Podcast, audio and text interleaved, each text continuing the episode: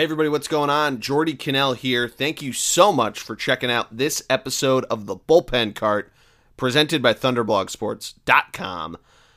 Recorded this back on Friday night with my buddies Seth and Mike. We talk how baseball might come back with all these different rumors that are flying around about mid July, how much baseball we think we might see, different rules that might get implemented, and whether or not those things may last, whether that's temporary division alignments, whether it's playoff changes. This one was a lot of fun to record, as you can see on your podcast player. It is a long one, though. Felt like a uh, pre quarantine Friday night sitting around a bar with your buddies talking baseball. And this was a really good one. You know, we just let the conversation flow. So hopefully you guys stick around for the whole thing. We had a lot of fun doing it. I think you're going to have a lot of fun listening. But as always, make sure you subscribe to the podcast. Search the Bullpen Cart on iTunes, Stitcher, Spotify, wherever you get your podcasts. Follow us on Twitter. Thunder BLG is the handle there. The Last Dance episodes 7 and 8 are coming out Sunday night. So Emily and I are going to be recording that early next week. You want to get your questions in for that? Join our Facebook group and be a part of the conversation. Search the Bullpen Cart podcast on Facebook and join that group. But enjoy this episode, guys. This was a ton of fun to record. I really do think you're going to have fun listening to it. And here we go.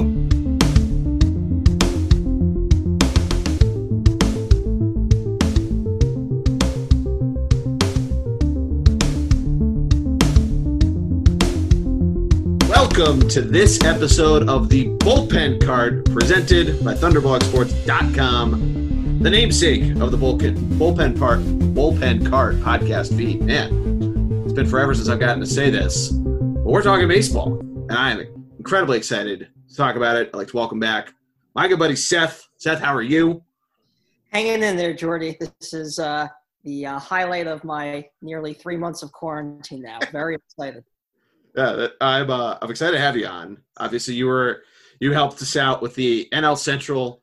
You were slated to come back on, and then uh, the quarantine happened. The delays what, happened. What division was I gonna do? I think you were doing AL. I think you were doing AL West again. That's you, right. Yeah, I think we just. I, I had a lot of good zingers prepared about the Astros that I've had to put on hold now. uh, well, I'm sure we'll talk about that in the lasting impact. But we got to introduce Mikey, making his debut is a friend of ours, a very good friend of Seth's, and I've met you a couple times. It is Mike Wisniewski. Mike, how are you? I'm doing well, very well. Um, you know, as well as can be expected during quarantine, and uh, you know, just trying to take advantage of the extra time to study up for our fantasy baseball draft coming up at a time to be determined. Yes. That is a really good point. I just joined your league this year, and uh, unlike the other league that I joined, that I kept getting Yahoo draft updates from because our commissioner forgot to change the draft date again. He had it set for last Friday. Uh, we still have not determined when ours is going to be, and I'm sure we're going to talk about that of when baseball may possibly return and a ton of different stuff. We have a lot of ideas for this. This should be a lot of fun. Um, hopefully not too serious. I think we're you know I think at this point in the quarantine, I don't think anybody is uh, trying to be overly serious, but we you know to a degree. But let's let's jump right into it. Let's uh let's try to figure this out of when baseball is going to come back. We have some some thoughts and of some different rumors that have gone around of what baseball might do and everything there. So coming out, there have been a, a bunch of different rumors about potentially July. There's Scott Boras's idea of trying to go all the way to December. Where do you guys fall, and what do you guys think? Obviously, we're not scientists and experts on there, so this I think it goes without saying, but we're gonna say it anyway that testing is paramount to anything. But where do you guys fall on if baseball is going to come back and when that is? So I, I guess I would answer that in, in two ways. Uh, one, uh, what do I?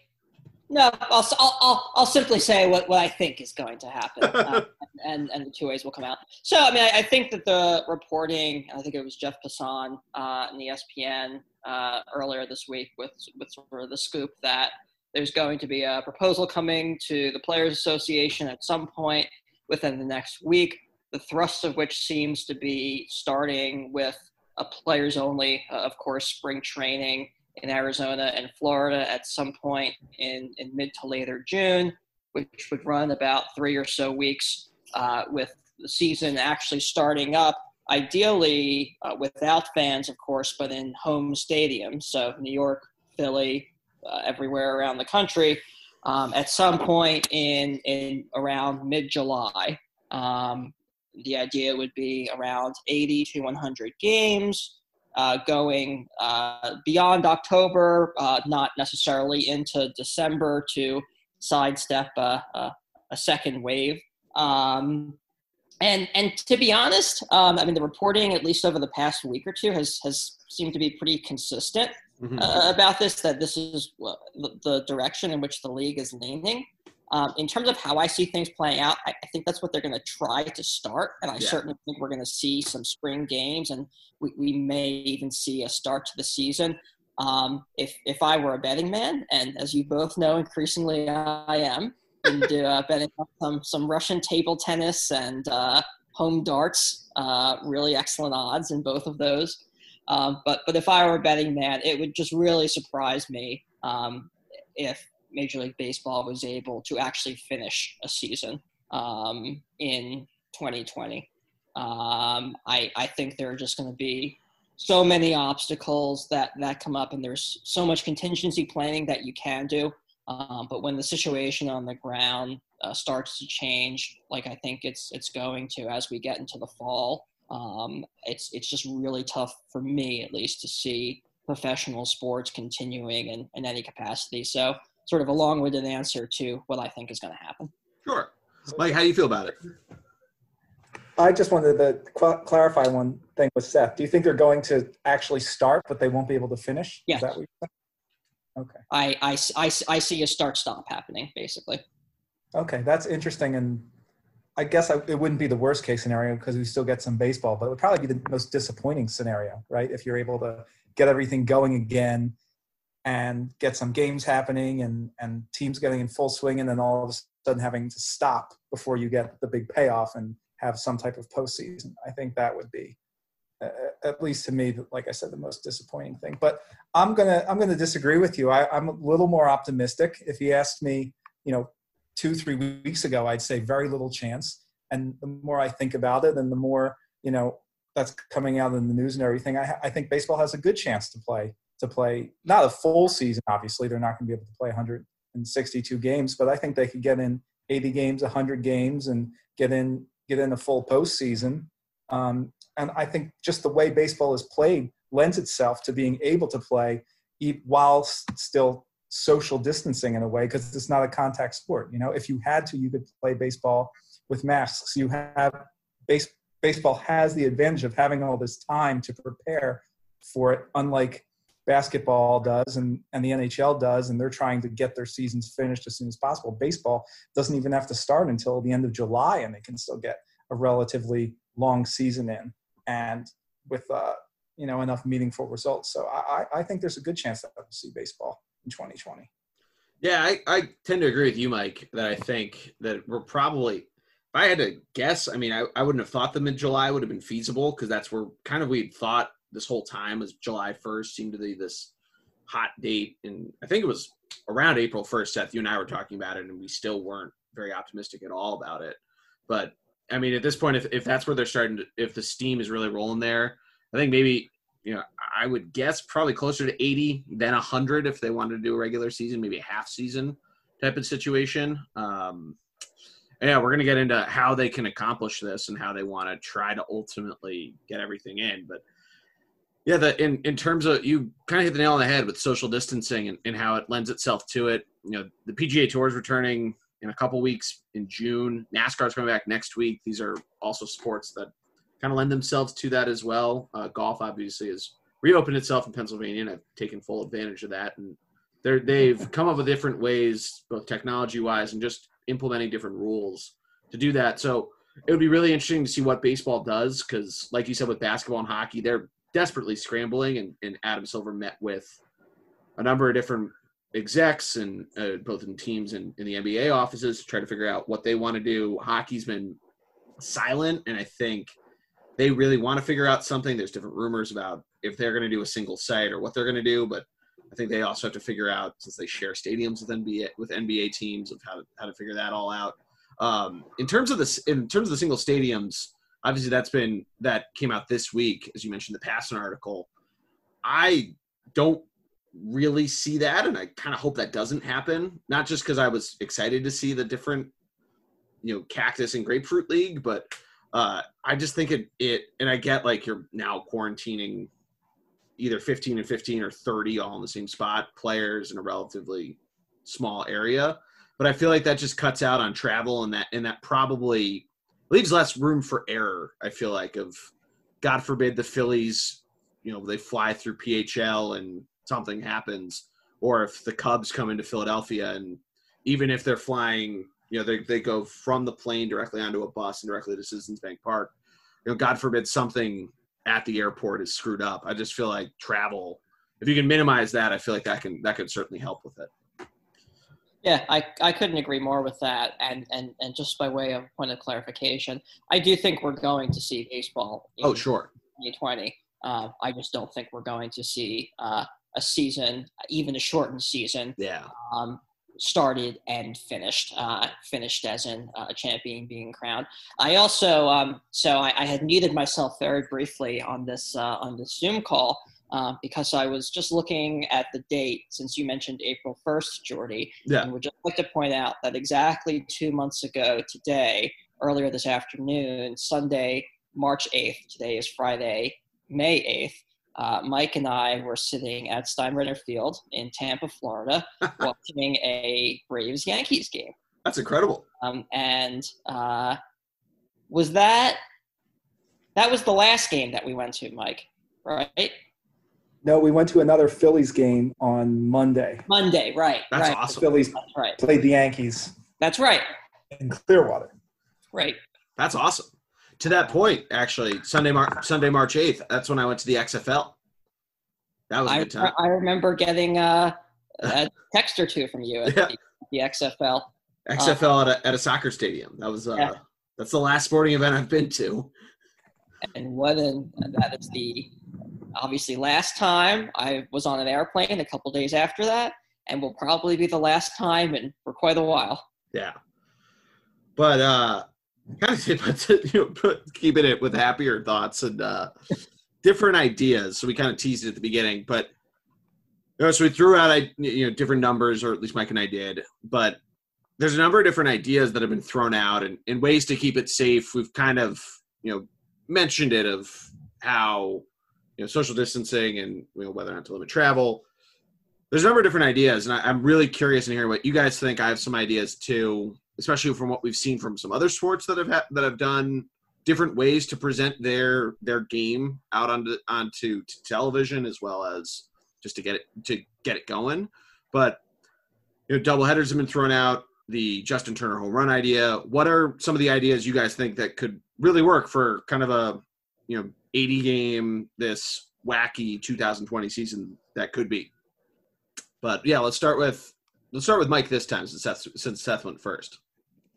Uh, you well, you mentioned the, comp- the all the all the ideas are, are interesting, and I, I love debating them and thinking about them. I'm not I'm not crazy about the Justin Turner home run idea, which I know Seth will probably chuckle at because we've we've discussed this before. Um, I might have the semi controversial opinion that I'm actually okay with ties in sports in the regular season. You know, if you want to limit the chances of injuries and whatnot, and you want to play ten innings and then say after that it's a tie, then just end it in a tie. I don't have a problem with that. And when the stakes are higher in the postseason and you want to just, you know, that's when it gets really exciting to play 14, 15, 16 inning games. Um, so I, I'm usually against ty- types of ideas that are kind of, I think, kitschy and whatnot and not really part of what I think of, of baseball as.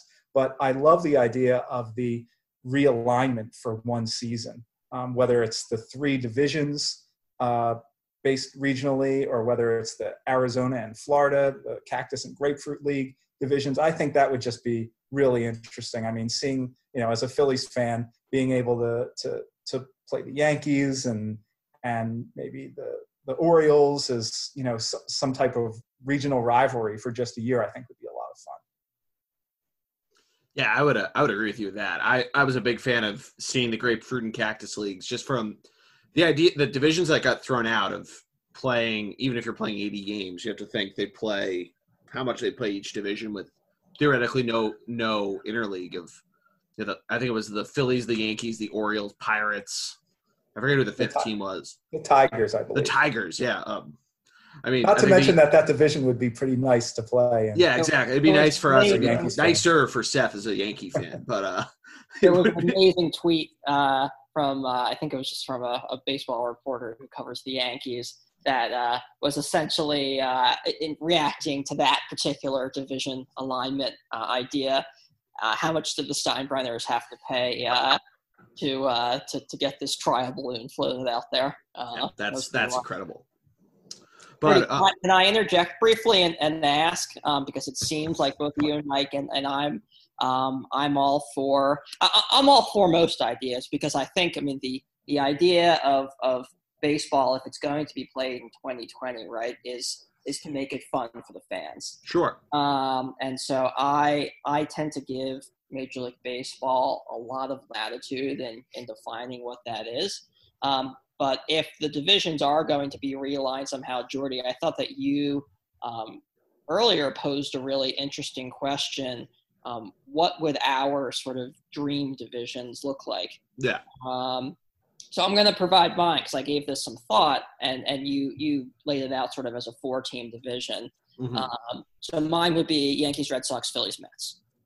Um, a tremendous uh, amount of, of fun. Obviously, you have not not just two really good rivalries, um, but a really good one between uh, the Yankees and Mets. And for some reason, uh, the Red Sox and Phillies always seem to be matched up during interleague rivalry week. they're natural rivals according to We're, Major League we're all, Baseball. we're all doing uh, air quotes here. Yeah. Um, so, so there's you know certainly some uh, intrigue uh, that that goes along with that. But I think that would just be would be great fun. Um, you know, would certainly uh, be of interest to folks uh, far outside the Northeast. Um, so that's what I would like to say. Yeah, that's a that, that's a really good good call on the on those four. I think somebody threw out the idea that if baseball were to expand out to 32 teams like the NFL and do eight divisions of four, two two conferences of 16, whether it's still AL, NL, or East, West, or whatever. I think that was one I that that was one that got thrown out basically to keep those intact. And I totally agree with you. For whatever reason, for whatever, the Red Sox should be their natural rival should be the Braves because the Braves started in Boston just to at least keep that idea alive. Uh, and I guess you'd leave the Phillies and the and the Blue Jays, which is currently what the uh, the Atlanta rivalry is, which still doesn't make sense. Um, yeah, my mine would be probably pretty similar. I'd maybe throw in the Braves and maybe round it out to five teams.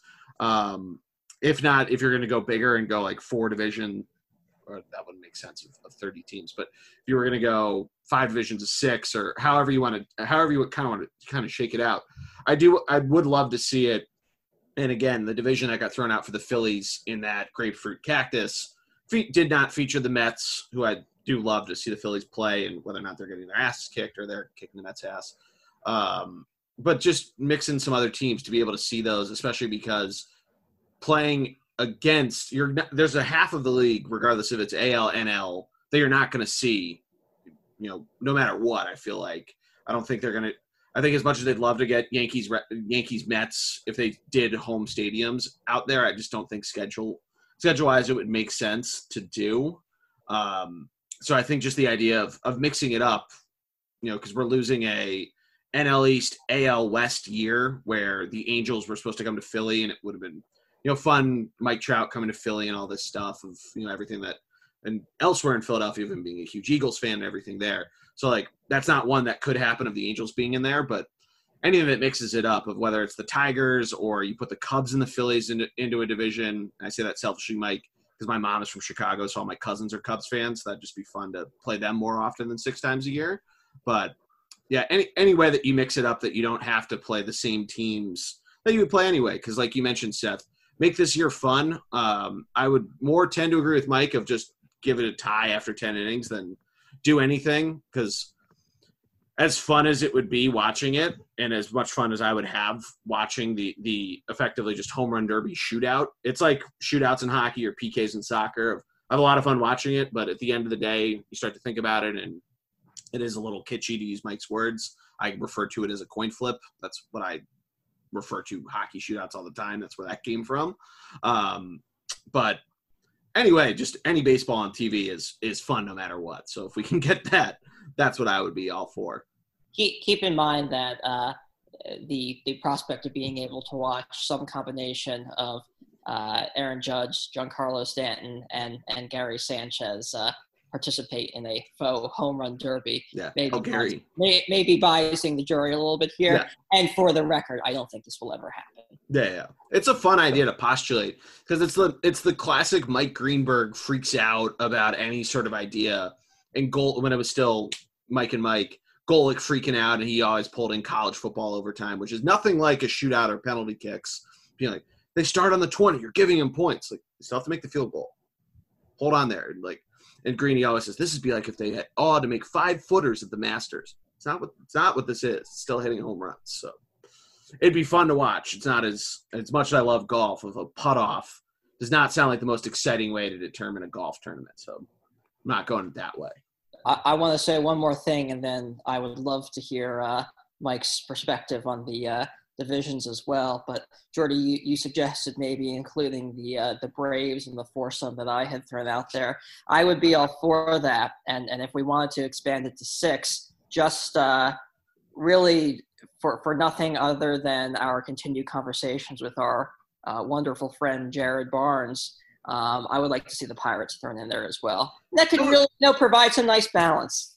That would be nice because it's something where, yeah, obviously the, the in terms of Philadelphia and Pittsburgh sports, the Steelers and, and Eagles only play once every four years. They some and most of the years they have a preseason game that doesn't really mean anything. Flyers and Penguins is obviously the heated one.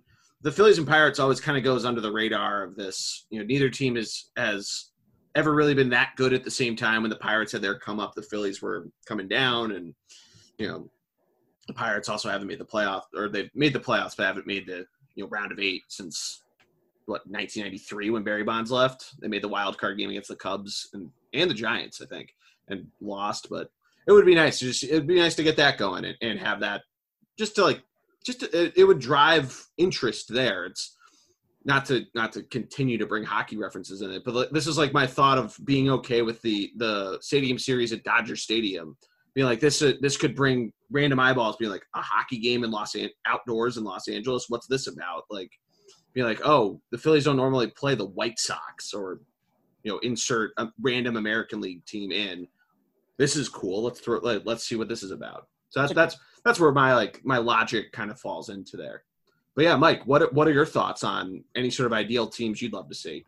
Oh yeah, Seth kind of stole my or thunder a little bit because I was also going to say the uh, because as you mentioned, you know, I think it's a, a could be a great you know interstate rivalry that just doesn't really exist other than you know you have the, the Flyers and the Penguins. This is one of the best rivalries in in, in hockey for sure. Yeah. Um, but the, the Eagles and the Steelers, like you said, play each other once every four years. Pittsburgh doesn't have a basketball team. The Phillies and the Pirates play one series in each stadium, and and and that's about it. And I I believe that the Pirates used to be in the Philly division. If you go back to when there were just just two divisions in baseball, so they used Yeah. to be divisional rivals. And and there's a there's a there's a good rivalry between Philadelphia fans and Pittsburgh fans, and I think it'd be a lot of fun to to play the Pirates, even if you know they look into realigning divisions going forward after this year. Because if they do make some of these changes, I'm sure some of them will actually stick. And if if that was that was one, I I'd be all for it. You know, get you can you can get rid of the Marlins and who you know. I have. It's not really fun to beat on the up on the Marlins because even if you're beating up on them, it's not like you're they have any fans who are getting upset about it, you know. But if, if the Phillies and the Pirates were both good at the same time, it would be a lot of fun. That would be a lot of fun. And sadly, the Phillies have not been good against the Marlins in the last couple years. That's two years ago. That that could have been the difference of where they were. And Gabe Kapler actually having a winning season, and last year uh, was even worse. But That's true. You make a good, you make a good point, but yeah, get it, yeah, get them out. They're cursed. They're cursed.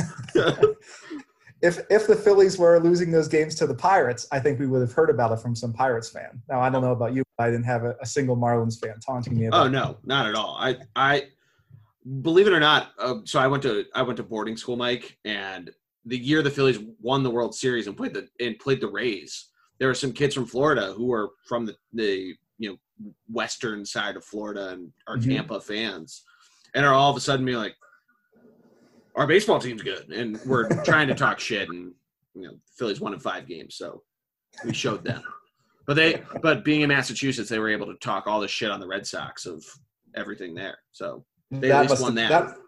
Yeah, that must have been a lot of fun because that was a very exciting uh, ALCS, if I remember. It was, yeah. They yeah went to seven games. There was the there was the walk off to send it to seven. I think it was Pedroia hit a walk off home run. Um, yeah, that was uh that was it was a fun playoffs. I mean, obviously the Phillies had a had a fun ALCS against the, and then once again the next year against the Dodgers. Um, two two great back to back years, but yeah, the uh the Ra- the Rays and if you but like going back to that point of like throwing these teams that should probably have more of some sort of rivalry or some sort of like you can't really build history, but to write it, if you will, give more games and, and get more opportunity to, to kind of stir up the pot of you know Miami fans and you know, wherever that means to you. And my mind always goes to the Heat fans leaving the stadium before the Ray Allen shot, but that and Tampa fans who you know they have they're probably fans of somebody else. I'm not gonna don't want to throw it out there. I know the Yankees have their farm their their spring training stadium and their single A team down there, so I feel like there might be more Yankee fans there than Rays. Uh, but if you, however you want to build it out, to try to mix things up and just get get the idea going, because I feel like even just and I can't speak to this from knowing Astros or Texans fans, but I feel like or not Texans Rangers fans. Um, I feel like those two teams now being in the same division rather than just being inner you know interleague rivals. I feel like that's probably helped helped with something, and they were good at the same time for a little bit, so that had to be pretty pretty exciting in the mid 2010s to be there. So I mean, mix it up, have fun with it is is kind of where I, not to keep beating that drum. That's that's where my mind Oh, keeps yeah. settling down to. I'll make one proposal just if they're going to stick with the same, you know, five, six divisions of five teams each is just throw the Marlins over to the AL East and give us give us the Orioles and think of how much fun that would be. That would be a blast. In the NL East with the Orioles and, and the Nationals, Phillies, uh, Mets, and Braves all in the same division. That would be Yeah. a lot of fun. You've obviously got the Marlins and Rays, which is uh, not not insignificant by any stretch. I, I will say, just speaking of the Rays, uh, two quick things. So, Geordie, to your to your comment about your uh, classmates in, in boarding school. So now Mike and I have been down to the Tampa area for spring training, like four or five uh, consecutive years. Uh, Mike, would you agree? That I can probably count on maybe not one, but but two or three hands the number of Rays hats or shirts that I've seen uh, at the baseball games that we've we've been to. Uh, it's it's always been pretty pretty wild. Uh, just seeing pretty much every team but the team that calls that area. Uh, it's it's a home ballpark. That's Uh, incredible. That's a fair statement. Yeah, I will also say, did either of you happen to see um, ESPN's uh, rating of every World Series um, that that they published earlier this week? no, I didn't. it's it's it's a very good read for anyone out there, and and they came up with you know a pretty interesting methodology, looking at things like um, you know quality of the storylines, quality of, of the games, obviously series that that you know went seven games uh, versus series that were sweeps um, had had a bit of a head start. Um, the Phillies Rays series actually scored uh, pretty low. Yeah, I would Uh, imagine it did with the delays and all that. Yeah. Um, the um, the highest scoring Yankees series. Um, well, actually, I'll, I'll I'll I'll see if either of you can guess it because it was in our lifetimes. That's giving quite a bit away. It Uh, is. It is in our lifetime. It's in our lifetime. So Is it that's now- 01? The 01. Diamondbacks. Yep. Yeah. Um, I think that was number eight or number nine.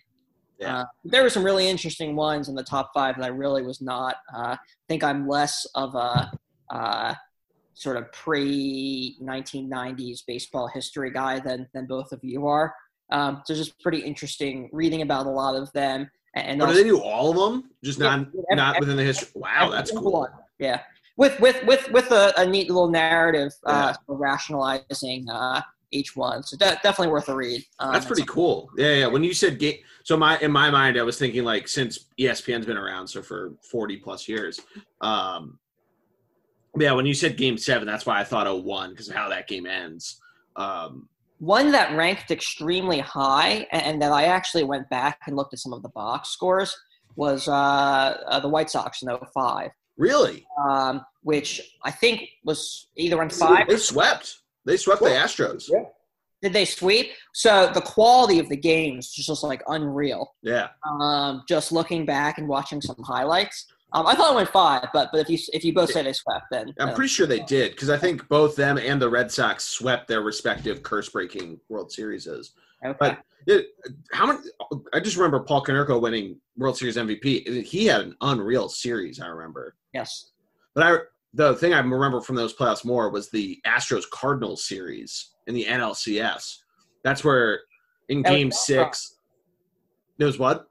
that was when Beltran just went off, right? Yeah, it was when Beltran goes off and Pujols basically single the he almost single handedly keeps the Cardinals in that series. He has not a walk off because it was in Houston, but he has the the game to send it to Game Seven, where he basically he did the reverse of the of the Jose Bautista bat flip of just spiking the bat into the ground.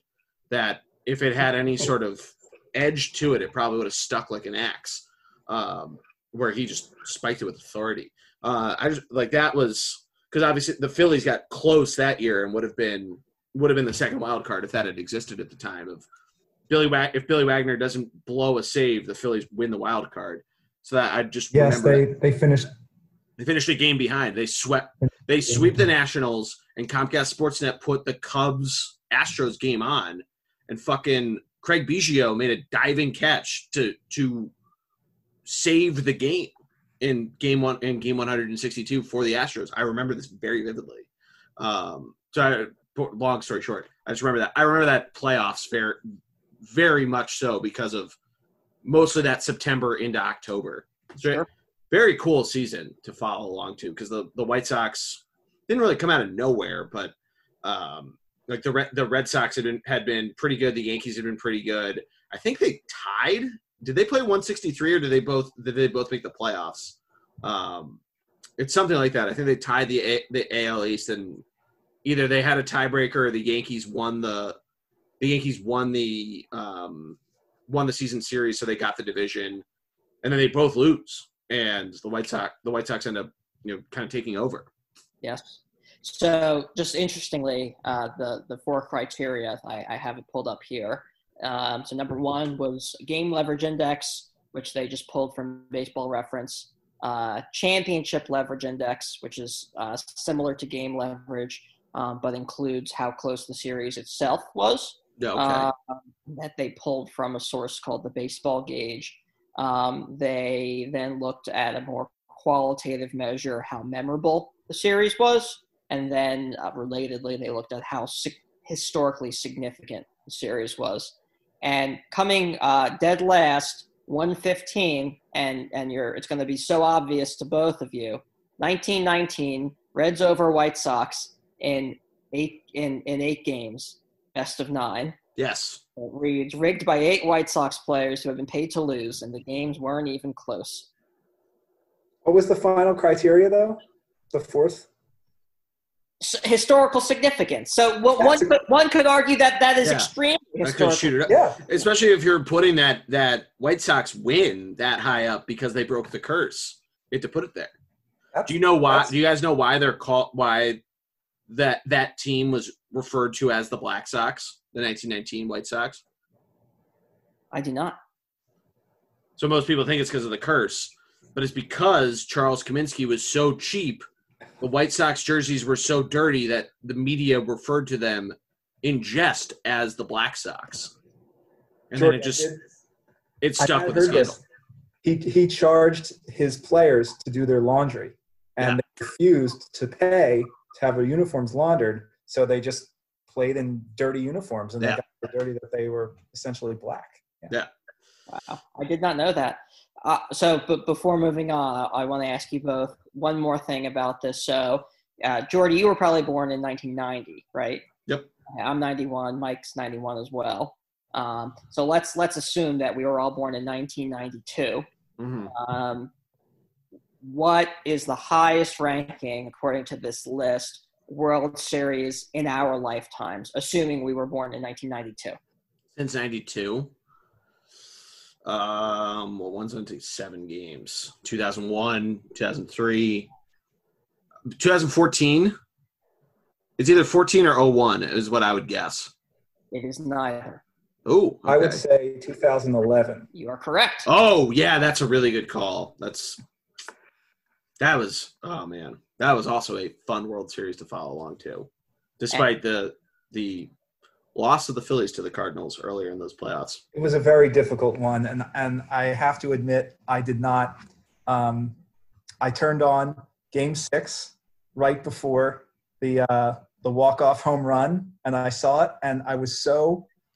I was still so upset about the Phillies losing the Cardinals. I flipped the TV off immediately because I was turning it on to watch the Cardinals lose, and I couldn't in the moment appreciate it until later as a baseball fan Yeah. as to how special that moment actually was. But in in the moment at the time, I was just so I was I was like, okay, I'll, I'll tune in just to see the Cardinals lose. This will be some type of vindication, and and of course they hit the walk off, and then the great call by Joe Buck and Yeah. hitting the game seven. We'll see you tomorrow night. Yeah. Uh, I wish they could have done like on tennis they say X number championship point of how many times the Cardinals were down to their last strike in that game, and just David Freese tying it and then walking it off, and it's just incredible. That game, I think it was on Halloween. That game six, and then I think game seven was November first, um, if I remember correctly. I vaguely remember there being a party at my college house. Um, but yeah, but there's you know a bunch of other ideas. I mean, what do you guys think would be the mo- would be the best way for them to try to be conscious of not trying to squeeze the season in too much? Like, do you think going to December is the right way? Do you think trying to do double headers? How do you think the best way to fit a schedule in? Assuming, let's say July 15th is the day they do it. Do you think trying to do a World Series by October 31st, or do you think Scott Boras is onto something of do a neutral site World Series just for this year for shits and giggles in San Diego, and we can do it in November? Like, what do you guys think is the best way to go? It. We'll start with Seth since we did Mike the, first, the last time. Yeah, well, so I think that um, in, in terms of the timing, uh, I think that uh, it would be a fool's errand to schedule out into December. I mean, especially none of us are doctors, none of us are public health officials, but especially everything you read about, uh, you know, a potential second wave of this, or, or or not even the second wave, but but COVID just coinciding with with flu season. Sure. Uh, and you know, the farther into December and January and February the get. So you know, I, I think extending maybe a, a would- would be fine. Um, I don't think that the league should necessarily bend over backwards to accommodate that. I mean, one of the ideas that has has really intrigued me, to be honest, is um, is double headers, and and if there's not an appetite for uh, traditional, you know, nine inning double headers, um, doing two shortened games of, of, of seven in- innings each. Obviously, you know, either of those with, with expanded rosters. Um, you know, I think there's potentially uh, a lot of intrigue there, and, and you know, that you know, potentially still allows you to build in a, a couple of off days here and there um, while still getting in, you know, anywhere from from 80 to 120 games. I mean, I think there are a number of ways that, that the math works out there. Um, but but if you know the question is uh, timing and and December, I mean, you can you know if if if if for any reason you have to pause um, at some point and say August, um, you can always tack on you know two weeks uh, in into the rest of November if you know what it requires is a two or three week break uh, you know a quarantine of, of, of a couple teams something along those lines. Um, if you are planning as it stands to end the season in, in, in mid mid December right now, you've got no flexibility, no wiggle room, and I, I you know think both of you would probably agree that the worst possible thing, um, worst possible situation would be something along the lines of where the NBA currently finds itself, which is you know things have have more or less shaken out in terms of what playoff seedings um, would be. There are still, I mean, Geordie, you would know the, the exact number, but still probably about 20 games on the regular season schedule. But Yeah, it's basically two thirds Yeah, it, it's, Or- it's, or three quarters. Excuse me. it seems like enough people, you know, would be okay with, uh, you know, simply going into a tournament style playoff rather than just yeah, trying expanded the, the regular season at all. Um, you know, that would just really, really suck um, if if teams were to play, uh, you know, 80 games, 100 games, and and something were to happen, and the league just had to, you know, shrug its shoulders and say, "Guys, we can't finish. Sorry." Uh, that would that that would hurt. Yeah, Mike, where do you fall on this? No, Seth makes a very good point. It, it would not be wise to plan on playing in December, but to keep that option in your back pocket that say you plan to end a few weeks later than normal, mid December or mid November, and then you still have a month of wiggle room to work with if you need to shut down at some point. And another thought that I had was unfortunately, I don't think we'll be able to have fans at any game, any baseball game this year. And that kind yeah. of makes the idea of a neutral site World Series okay for me, just in this case, because there's not going to be fans at the stadium anyway.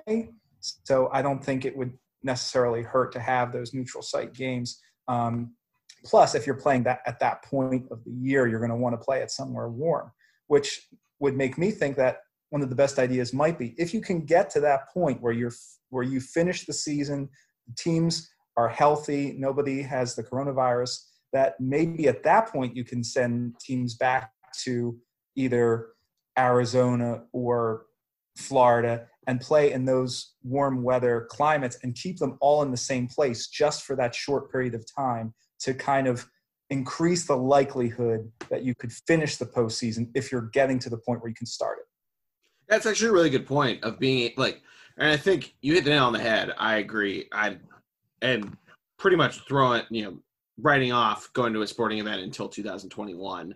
As much as I'd love, like the NFL just came out with its schedule, and we've known the Eagles are going to Cleveland, and I have a buddy from Lehigh who who is a huge Browns fan who have said like, oh yeah, let's let's go, you know, let's try to come visit and go to the game. And he texted me yesterday, being like, oh, it's the same weekend as the Lehigh Lafayette football game, which happens to be at Lafayette anyway. So it kind of worked out, and, and I'm, but I'm, I'm thinking in the back of my head, and I don't want to like, I don't know where he falls on all of this because we haven't had that sort of deep conversation. But I don't want to be like, I don't think I'm going to be able. the NFL is going to do fans and inside in argument with him.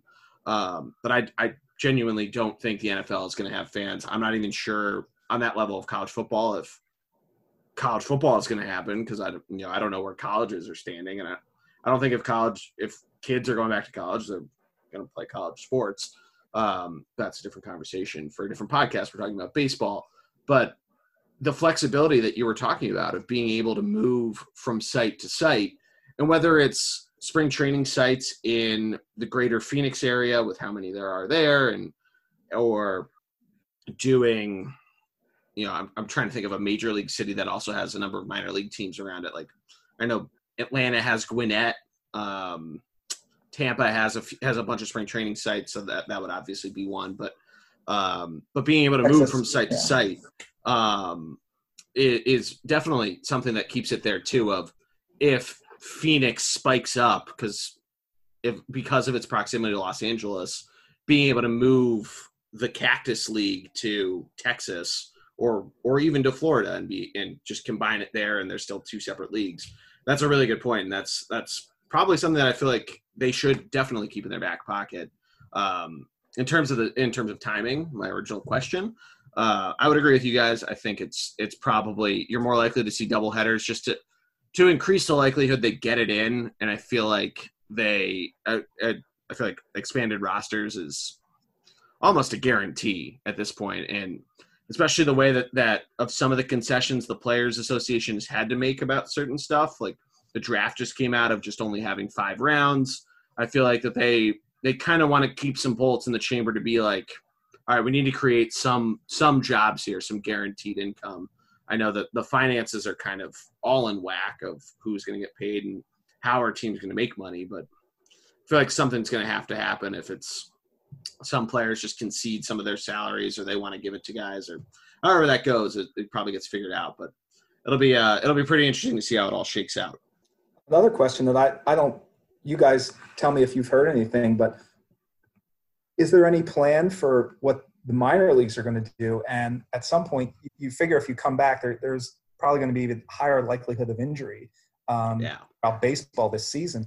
And you're going to need players who have played in games and are ready to go.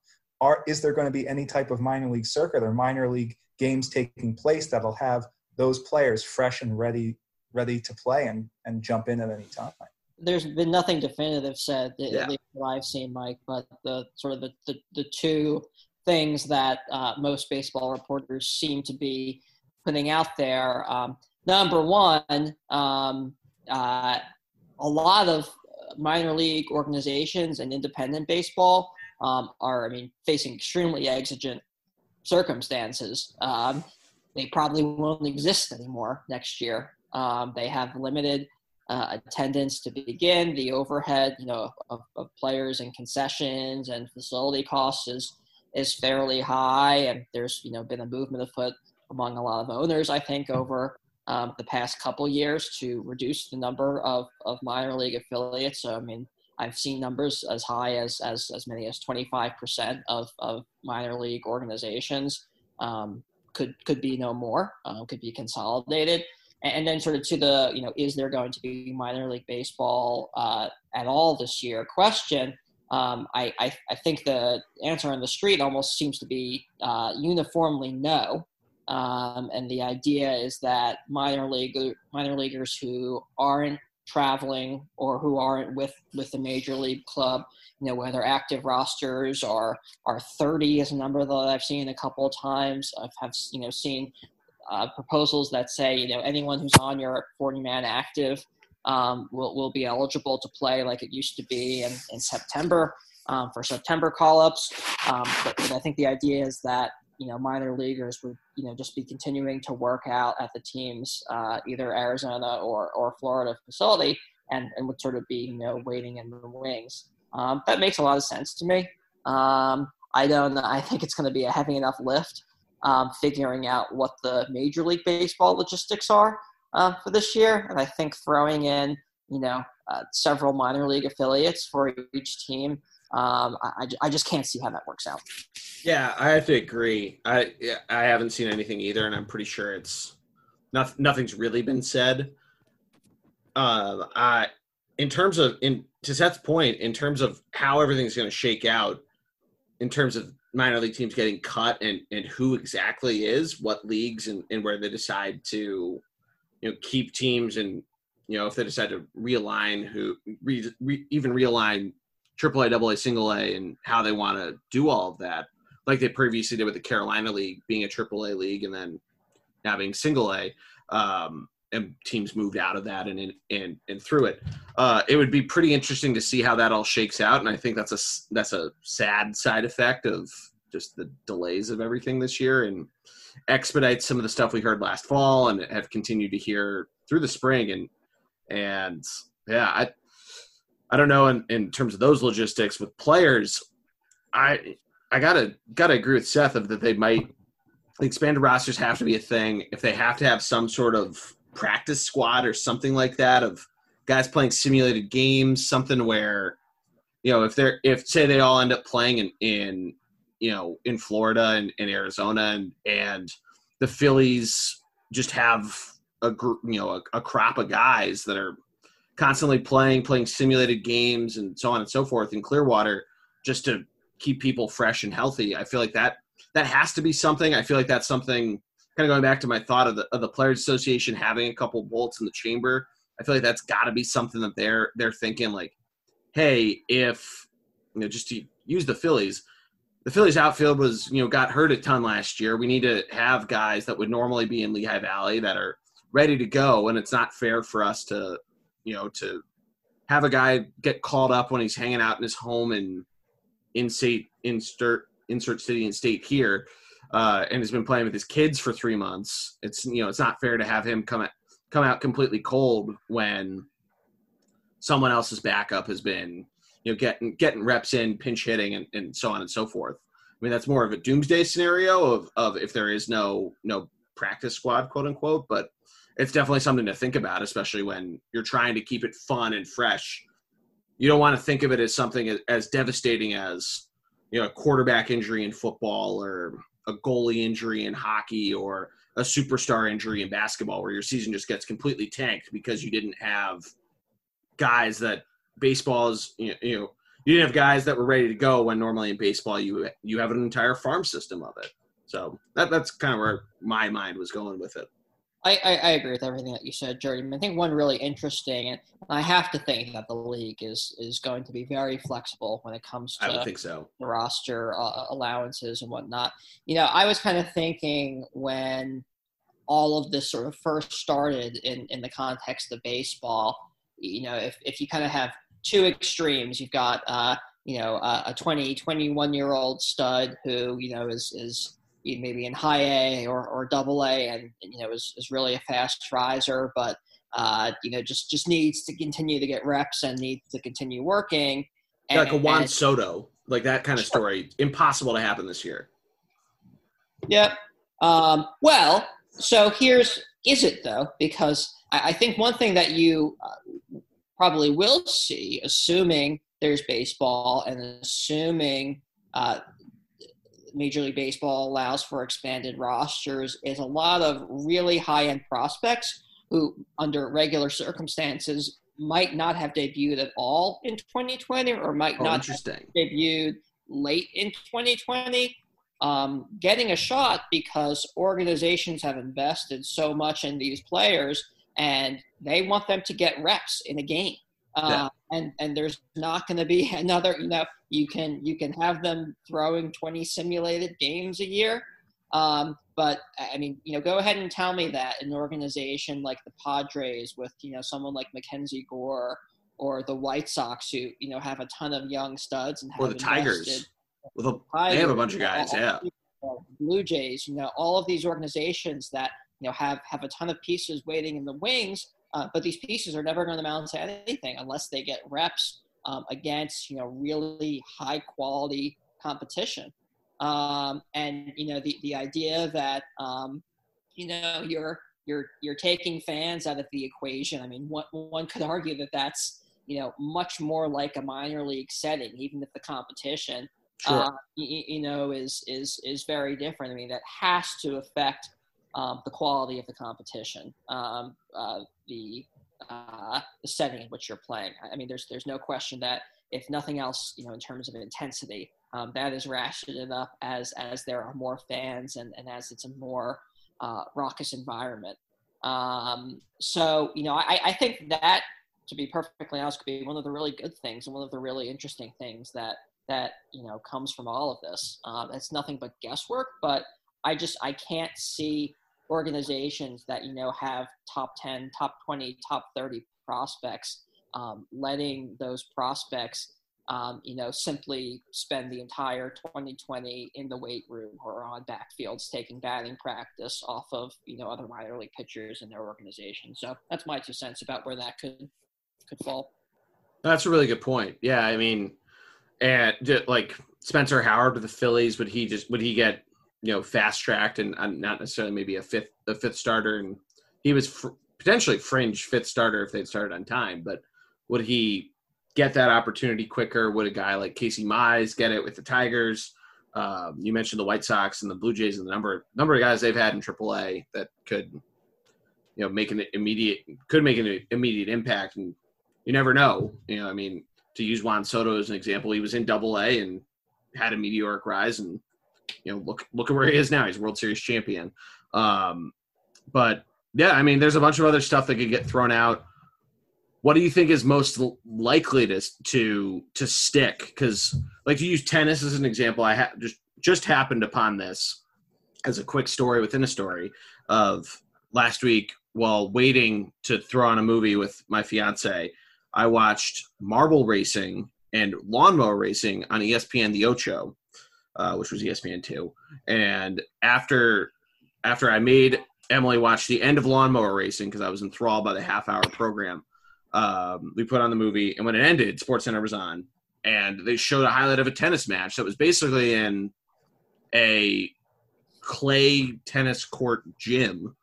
Um, and it was just the two players, and there might have been a judge, the guy up in the the lifeguard stand, you know, the John McEnroe screams up at him, couldn't you, couldn't see anything? But no ball boy, no, or ball man to, to give Cosmo Kramer his due.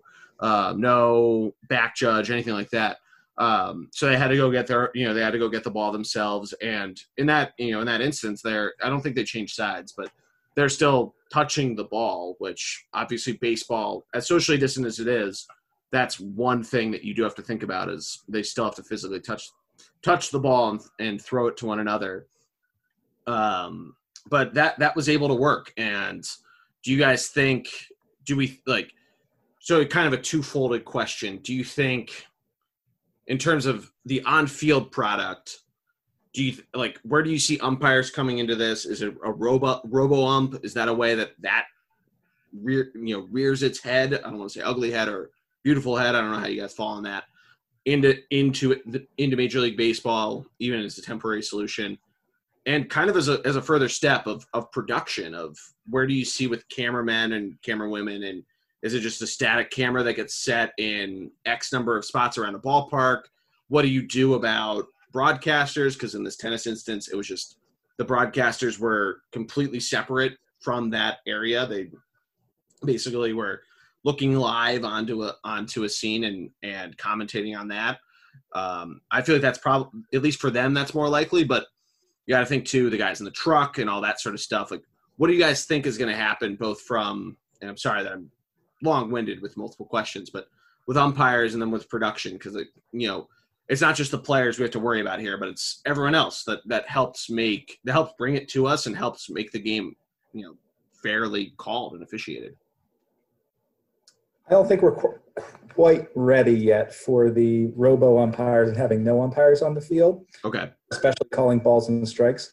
But I could see there being a situation where there's maybe just one umpire and other umpires maybe watching cameras and making calls from from you know a box somewhere else not on the field relaying them to that home plate umpire and that umpire that therefore you know giving those signals on the field. I see that as a possibility. Um, when, when it comes to television and, and cameras and all of that, I think that's another advantage of playing the games in their actual home stadiums. These are very large stadiums.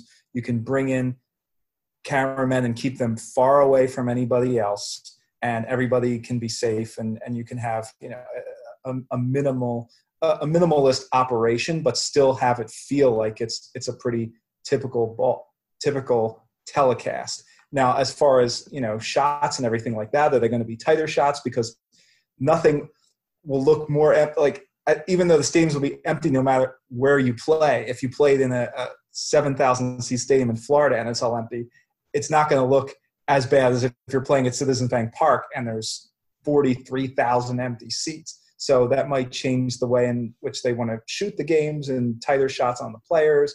Are they going to interject crowd noise, kind of like they do with laugh tracks and different, you know, comms and and and whatnot? Um, uh, there's a lot of interesting things that that could happen with that. But um, yeah, I think uh, you know it could it could accelerate the uh, plan to go with robot umpires, uh, but I don't think we're quite quite there yet. Okay. I, I tend to think um, like I think you're probably right about um, things things not being quite there in terms of all of the pieces being in place. Um, but but I think I would be less shocked than than you seem uh, if that were to happen this year, specifically with balls and strikes. And, and, I say that in large part because I mean, if you just think about um, you know, you, you, you picture a baseball field. The, the only time that players are really coming that close to one another. Um, if uh, a player is, you know, stealing a base or there's a close play of the base and the throw is coming into an infielder, um, catcher and batter, which you know, unless you're going to have pitchers throw to like those square things that you used yeah. to throw in your backyard, which I don't think is happening. Um, uh, pitch back. Pitch back. There you yeah. go. I was trying to think of the name but you know you, are also talking about at least a couple feet um, difference there. Um, you know you've you've got your base coaches and you know uh, Do you have your base coaches? So that's a fair question. Yeah, that's, a fair, question, too. Yeah. Um, that's a very fair question. I think yes, probably. Um, just in terms of because I think you can make you know a really strong argument that um, they play a role in player safety, um, particularly when it comes to you know sliding and and do I go, do I not go, um, signs and, and that sort of thing, and you know maybe uh, not maybe, but you know I certainly think you see. Uh, uh, reduced interaction, if any interaction at all, between those base coaches and and you know runners on first and third. But I think they could um, probably I, stand further yeah, away. I do think yeah. that they'll be there. Um, so I, I, I actually could very easily picture a scenario of nothing changing other than no home plate umpire calling balls and strikes. Um, Interesting. I don't, know, I don't know what the technological uh, capacity in terms of you know relaying things to the to the field, but I certainly know, you know, like the last couple years, watching on TV. I mean, it's it seemed I, I don't know what uh, NBC Sports does with with Phillies games, uh, but I certainly know on the Yes Network now. I mean, you've uh, got you know, uh, I I hate the box, but the box is clearly there to stay, um, and and it's you know it's instantaneous. Um, it's you know as soon as the pitch is thrown, so I I have to imagine that there would be you know quite a bit of capacity to relay those calls uh, in in real time uh, you know, whether it's an announcement being made at the stadium. Uh, I don't know how, how that information is actually communicated. It's, it's probably easier to relay it, but um, I, I, I, could see that, and, and in large part because you, you, think about the one sort of constant that, that there is, uh, and that is the home plate umpire more or less breathing down the catcher's neck. Um, and so, you know, I, I certainly, uh, baseball, and Mike, you made the point much earlier on that baseball has a lot of inherent advantages when it comes to you know being very spread out, uh, wide open, um, and and I think that's a great point and the point that I hadn't really thought about, but you know, sort of the one uh, part of that, uh, excuse me, that that isn't spread out is the home plate umpire catcher proximity. Um, so that's that's the reason why I could see it happening this year.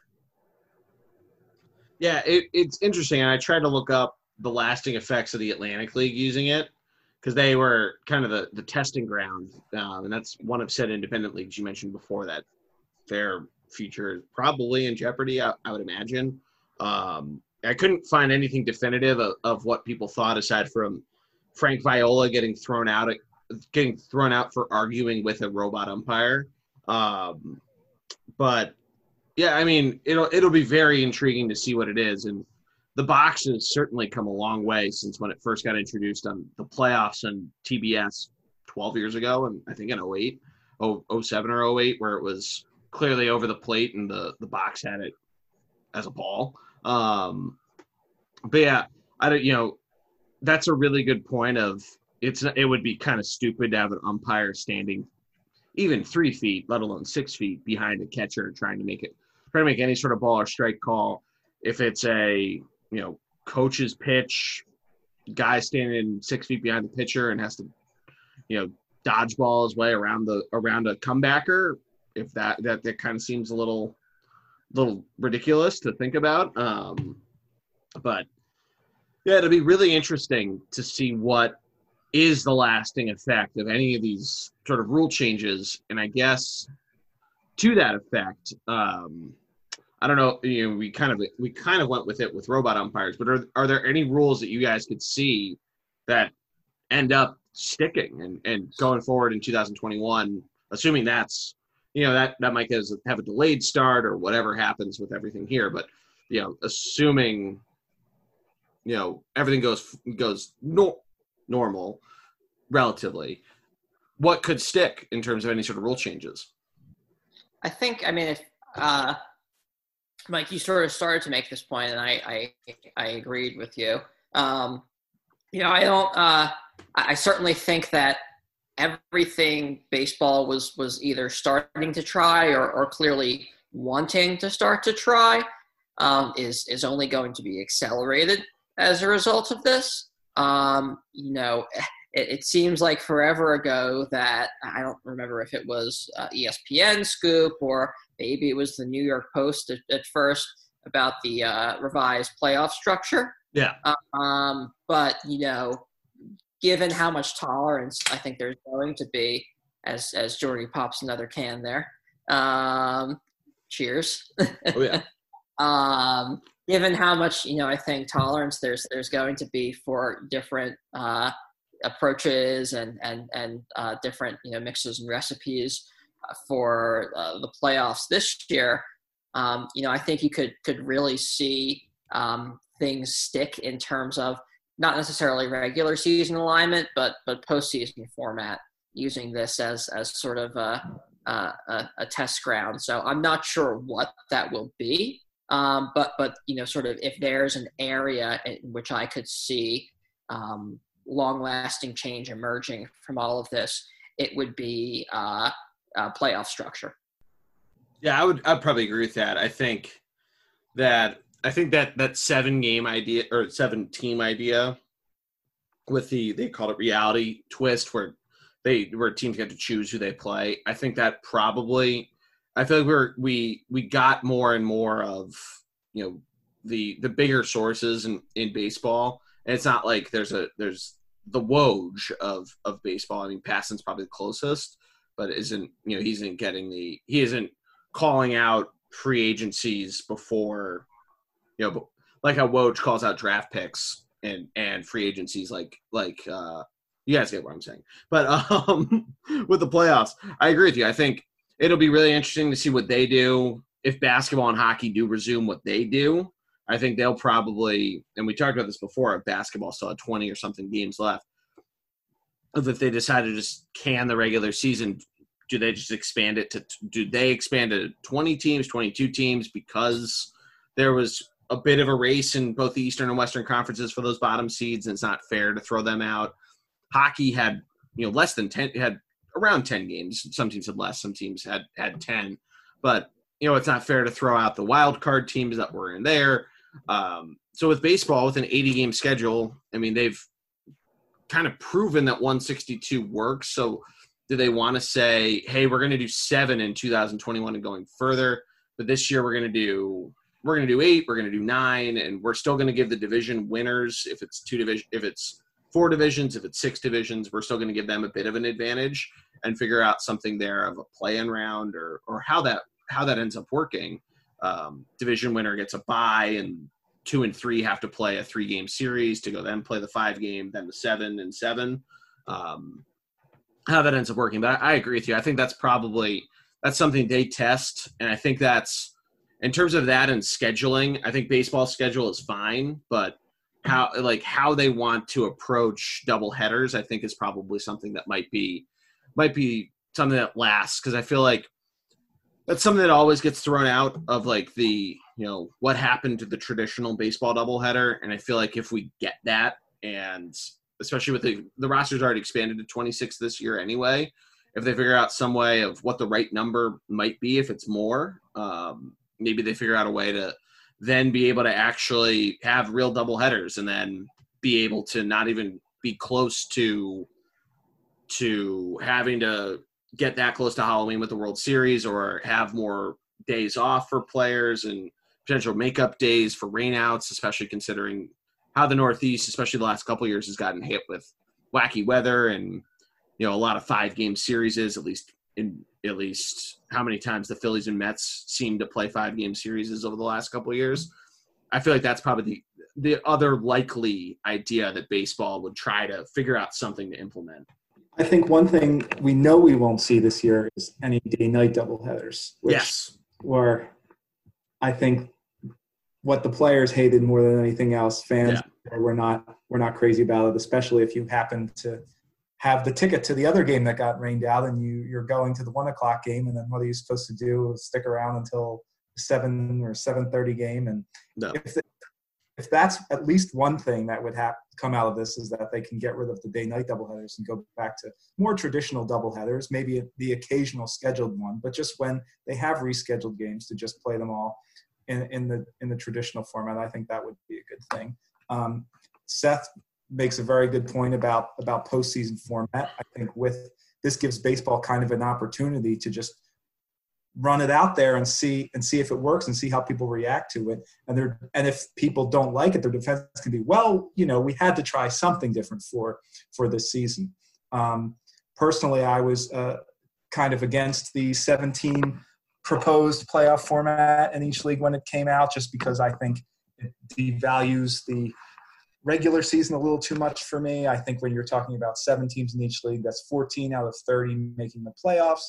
I don't know that you could say that all those teams deserve to make the playoffs. Sure. And the desire to make it more interesting and to make um, to make those races better as you get closer to the end of the season and have have there be the stakes for that one seed and you get a bye and then you could you know if you're the two three or four you're hosting the, the, the first three game series and that's a huge advantage and i understand all that excitement but but to me i think it still overall would de- devalue the uh, the regular the regular season but in a short season like we would be looking at this year i think you want to you want to bring more teams in because you didn't have the chance to play that full 162 game slate to really determine who those best teams are. So to err on the side of caution or whatever you want to call it, bring in more teams and have them play um, because there's just not an opportunity for them to establish themselves as, as the, the superior team over a long season.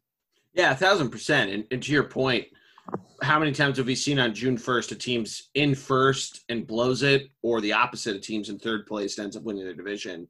Um, you know, we've, you know, I think in going back to 08, I think the Yankees were, the Yankees, I, I don't think they ended up making the postseason, but they got close. I think, Seth, you can correct me. Um, but I, I remember that the Rays were, they, they had that up and down year and then end up obviously winning the, the AL East but that was it was kind of this topsy turvy year, and maybe the Red Sox were out of it.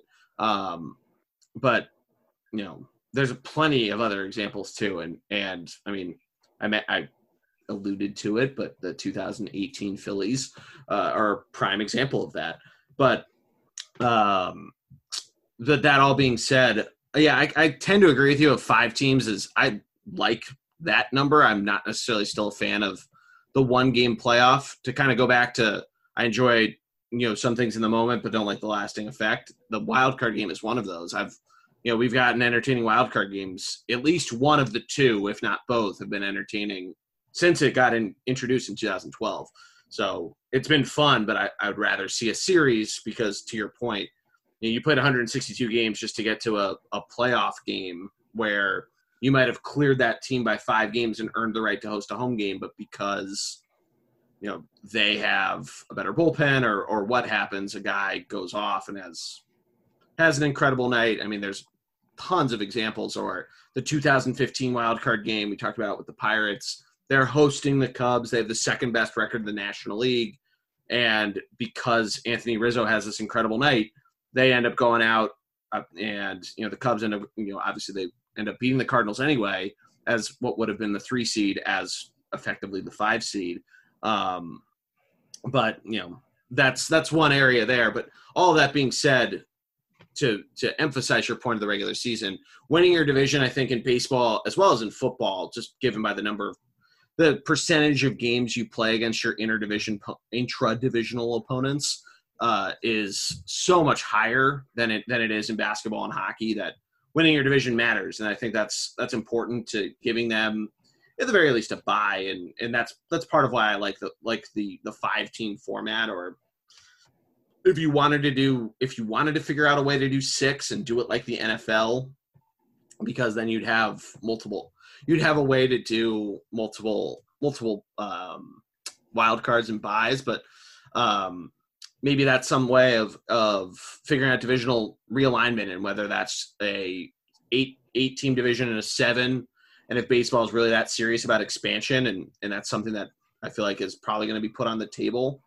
um, because of the corona and i see seth shaking his head. The only reason why i'm bringing that up is because that's been with hockey expanding both basketball and baseball have been thrown out with that um, and maybe that's just as a way to you know for journalists to have pieces out there of being able to throw it out just for shits and giggles. But um, the, the, reason I'm I'm shaking my head, Geordie, uh, is is not because I uh, I I don't think there uh, was an appetite to to pursue um, expansion in, in Major League Baseball, but I mean your your question was um, you know what what structural changes uh, may become the new normal uh, after things you know start to return back to normal. And you know I, I think that there are you know these uh, formatting changes that we've discussed. Maybe there are you know a few rule changes robo umps here and here. But you know i, I absolutely think that the uh, much more noticeable change is, is going to be related to the economics of the game um, at, at, at, at all levels. And, you know, that's, that's something that, that we can talk about and such. I, I did want to come back to one point that you made there, Geordie, because it's, it's a really interesting one. And it's one that I've been thinking of a, a fair bit um, recently about, you know, you, you have so many examples of, you know, these, these teams that, uh, you know, were sort of Cinderella teams through the first half of the season. Yeah. Uh, you know, the uh, the 2018 Phillies, maybe not, you know, Cinderella team, but certainly, you know, uh, came out of the gate on fire. Yep. Um, and you know, you have quite a few of you know any number of, of examples of of the Mariners. You know that that kind of seems to be uh, their playbook. Uh, the pre Christian Yelich Brewers were that for a bit. Yep. Yep. No. So you have any aside from the the peak uh, Braun years examples, and you know I, I, guess I wonder two things, and I, I mean, there's there's there's no way to measure this, um, and and there's no way to see how you know it might play out until it actually plays out. But, but I kind of wonder two things. I I wonder number one how a player's mindset might change um, because no one can say to me with a straight face that the average player in, in Major League Baseball puts in as much effort or is as laser focused for uh, in, in, a late March, early April game than they are for uh, a you know mid to late September game in the thick of a pennant race. Um, I mean, I think the intensity um, and the level of play is is just so much higher, and that's not just due to the fact that teams have, have had a full season under their belts to, you know, tighten up the screws and and loosen up and everything. So I, I do wonder, you know, if that has any sort of uh, effect on, you know, just to the naked eye, the quality of competition earlier on. And, and then I, I think you have to throw in uh, professional athletes thrive on playing in front of fans. And, and these, you know, are players who it's been a long time for a lot of these. Like look at look at an older player like a Brett Gardner or or a Charlie Morton or an Edwin Encarnacion who you know been in the major leagues for uh, you know all of them well over a decade now. Mm-hmm. Um, it's been a really long time for any of them since they've you know played games where you know it's just uh, you know mom and dad on a travel AAU team or yeah. or something like that, and that's essentially what you're going back to uh, with with all of this and I, I, I have to think that, um, you know, once sort of the novelty of it wears off, and you know, Mike, you, you mentioned some, you know, interesting ideas about you know things that that you might be able to do with, you know, do you do a, a laugh track? Uh, you know, if a player makes an error or something along those lines. Yeah. I meant to say I meant to say soundtrack, but I said laugh track, so I had. No, to, that, and that's like uh, that's how creative they could get. To your point, though, like yeah, no, jokes aside, like you could you could figure out ways to try to do special effects if you wanted to. Special effects. I mean, yeah, like uh, you know, I think one really easy thing. You know, we see uh, you know mic'd up games during spring training and we see the All Star game being mic'd up. I would have yeah. to think among the players, you know, there would be a uh, a lot of players who you know be be glad to do something like that. If you're, you know, Jomboy's going to have uh, actually Boy might be put out of business because everything's going to be mic'd up. Yeah. Um, but you know he's he's going to have a field day with with you know there being no fans and and you know mics being able to uh, to, to to capture everything. Um, but but I just have to think that um, the dynamic is is going to be so different and um, it, it'll just be really interesting to see how different players react in terms of uh, uh, fr- fr- from an effort perspective. That's a really good point because that's like to use basketball as an example of like that was something that got thrown out of like where could games get played if it wasn't just the bubble idea that that um, you know has been thrown out a number of different times. But like one idea I thought could have been cool and just an interesting idea, just to keep things light and keep things fun, was like the Sixers, you know, using the Palestras as a smaller gym, and that's been that's been a a more popular idea of using like high school and college gyms around their respective areas. But like considering the history that Palestra has with basketball, but to that point and, and kind of thinking to the next level of like, would a a guy who is more fresh from playing from the minors and was a rookie last year, would they have more of a would they be able to to I guess the reverse of would they be able to tune out the silence as as oxymoronic as that sounds because they're more used to it? Or like in basketball would a, a guy who came from a mid major or as a either you know whether it's CJ McCollum or Damian Lillard who have both been in the league for closer to a decade or a rookie um, similar to the baseball thought like are, are they more primed to to thrive under that sort of thing because you you have to think to your point that like a closer who's used to the used to the home crowd being on their feet for the entire bottom half of the night or top half of the ninth inning, um, or even away in the bottom half of the ninth inning, and dealing with the adversity of the crowd of the away crowd noise, and kind of thriving off of that. Is, is that going to affect how they come out and and how they play and and kind of not to say it's like wrestling where heroes and villains are etched out that way, but being able to to put themselves into the hero mode of knowing that they need to get a single to get a guy in from second base to tie it, win it, whatever, or you know be the villain and, and take that away from them and and make that diving play in the outfield or shortstop or wherever. I mean that's a really good point, and and I kind originally I kind of thought, you know, maybe not, but you're right. Brett Gardner's played at Yankee Stadium for over a decade. He was on that 09 team, so it's at least this is at least his 13th or 14th year in the majors, and has played has played New York, where you know that place Yankees could be 0 and 162, and they're going to sell it out. I mean, he's used to 40,000 plus. So how's he going to respond to it? That's, I mean, as as much as I dismissed it by myself, I mean, you made a really compelling point. I think that's that is going to be something that you know, regardless of how it's presented to us at, at home, is gonna is gonna affect things. So, so I think uh, this this conversation sort of concludes with with the point that we just uh, crown. I don't know if it's it's maybe we crown, crown the two Florida teams co-champions this year. Uh, CC Sabathia made this point, so I, I, I have to give uh, credit where, where credit is due. But uh, he, he was basically asked, you know, how strange is this going to be? uh, you know, uh, playing uh, without fans and without missing a beat. He said, you know, I pitched for the Yankees from 20, 2009 to 2019, and we played 18 games in Tampa every year. So I know what it's like playing uh, with no fans.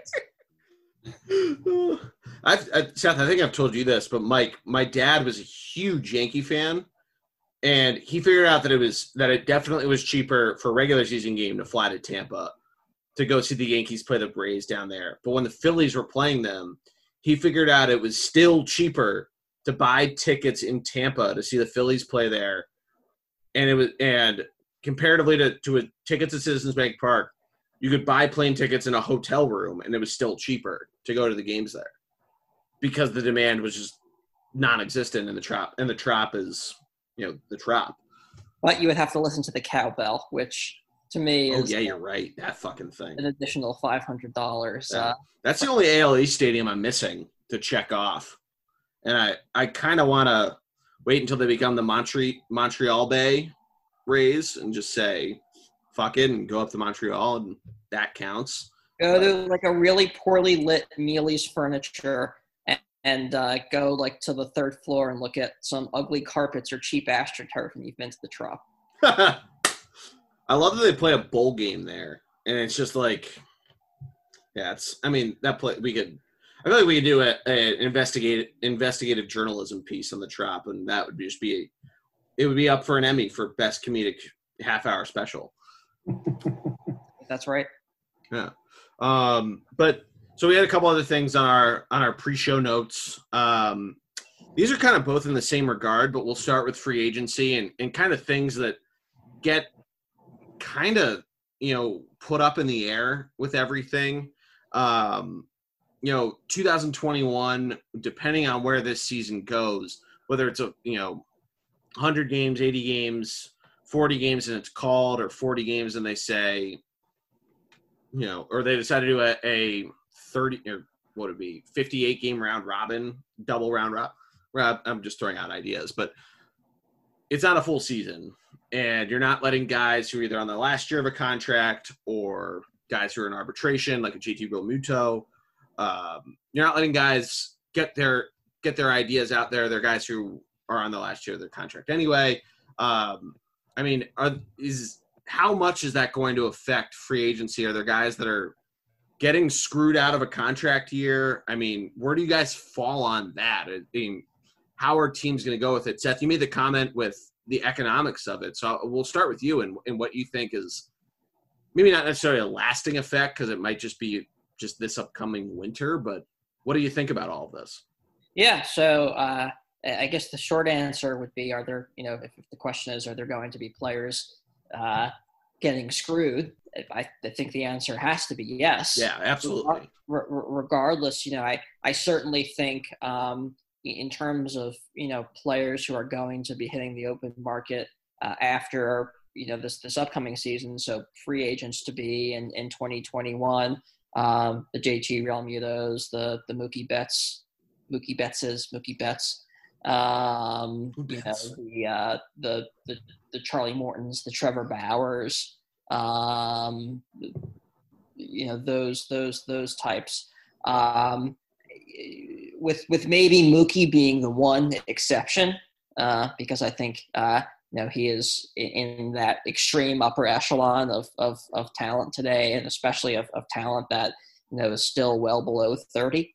Um, Absolutely. Um, teams are, are, you know, uh, clearly tightening their belts, and, and, and, and they've done that already. I think there's going to be a lot more reticence both to give out big short term um, contracts, um, but, but even more so um, to give out uh, any sort of long term contract uh, revenue streams are, are, you know so questionable, so up in the air. Um, even if major league stadiums uh, in 2021 start having uh, fans back, we have no idea uh, what form that's going to take. You know, without a, a vaccine, we have no idea if if people are going to be willing to show up uh, in in droves. So the, the more uncertainty that there is, um, I think both the more uncertainty you're going to see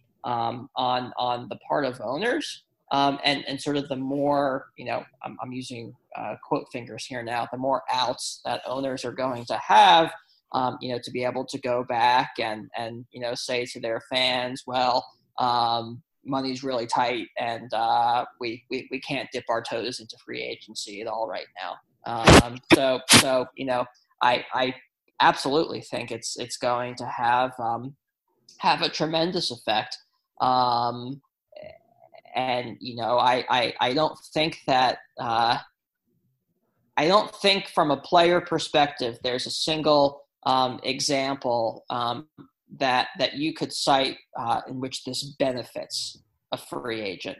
I think yeah. that there are probably some players uh, you know, perhaps a Nolan Arenado or a Christian Yelich or even a Stanton um, along those lines. Uh, Bryce Harper, who look incredibly smart right now, yeah, uh, because they you know lock themselves up up long term. Uh, with what you know many viewed at the time as very team friendly deals, and and now I think look increasingly like very player friendly deals. So that's that's sort of my long winded answer to to that question. No, that's that's incredibly insightful, and it's a really good, really good thought to think about it. Because I, I agree with you. I think there's a lot of players that are kind of screwed out of out of stuff, and how do teams and agents approach the the previous market value that would have been, you know, being a free agency after 2019. But Mike, what do you think about all this?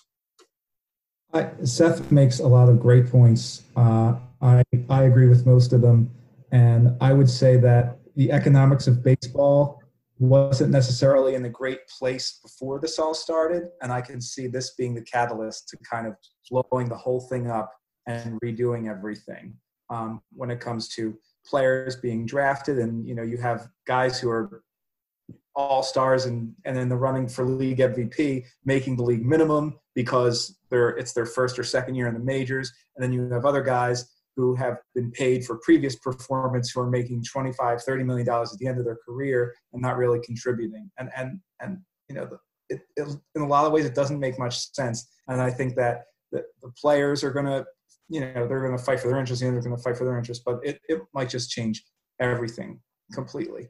And i don't know what you would do with contracts that have been previously signed. I'm sure they, they have to be honored in some way which you know as as seth said about guys like like harper and stanton who signed those extremely long deals they look great now because they have all that security. Yeah. Um, but I, I, it's it's not going to be status quo that's for sure. Yeah and it, it's interesting to think about too of like ballpark employees and how teams have approached all of that. Like do those guys do they feel a need? And, and not that i'm calling for any stanton harper whomever that's making a lot of money to pay i don't think bryce harper should say you know if he wants to great. But if he said i'm not saying he needs to pay x number of his 33 million dollars a year to help with the citizens bank park employees who are not you know they're not doing anything because citizens bank park is closed wells fargo center is closed um, and you know so on and so forth where else they might be doing their their business. But you know how like do they approach that or do teams kind of say hey you know what? Like do they try to come up with some sort of deal of we'll honor this but can you help you know can we help you out? And can you help us out and we pay you off? You know do they restructure deals? It'll be really interesting to see how that all happens. And and i think you're right. I think this is all going to blow it up to to a point of there's going to be some imbalance of guys who have these previous deals, like a Harper or Stanton, um, you know, whoever, you know, other guys that long term deals, um, and how everything goes from there. And, and if guys are resigning for less than they previously were making, guys that are on the last year of their deals, or maybe signed a, a two or three year deal in this previous offseason or the offseason of 2018. Um, it's going to be really interesting though to see how it goes. And do you guys think like the big market teams are going to have this this upswing and and small market teams are going to be kind of SOL for a couple years or do you think they have a shot as long as they still have the talent and and guys aren't coming up or where do you guys kind of fall on that just kind of building off of the, these thoughts yeah, well they'll still they'll still have the revenue sharing and everything from the league so I, I think you know the, the Pittsburgh Pirates and Miami Marlins of the world. You know they're they they're they're small market teams, but they're making plenty of money and they can okay. go out and sign more players than than they do. They just Pittsburgh there's the fan pressure, but they they kind of ignore it. Miami there's no pressure to win now at all. Um, but but but I think you'll you'll see a little bit of of what you suggested with with the the, big big market powerhouses going out and trying to win now and, and maybe taking advantage even more so than normal of, of the, the smaller clubs that aren't going to spend. Yeah.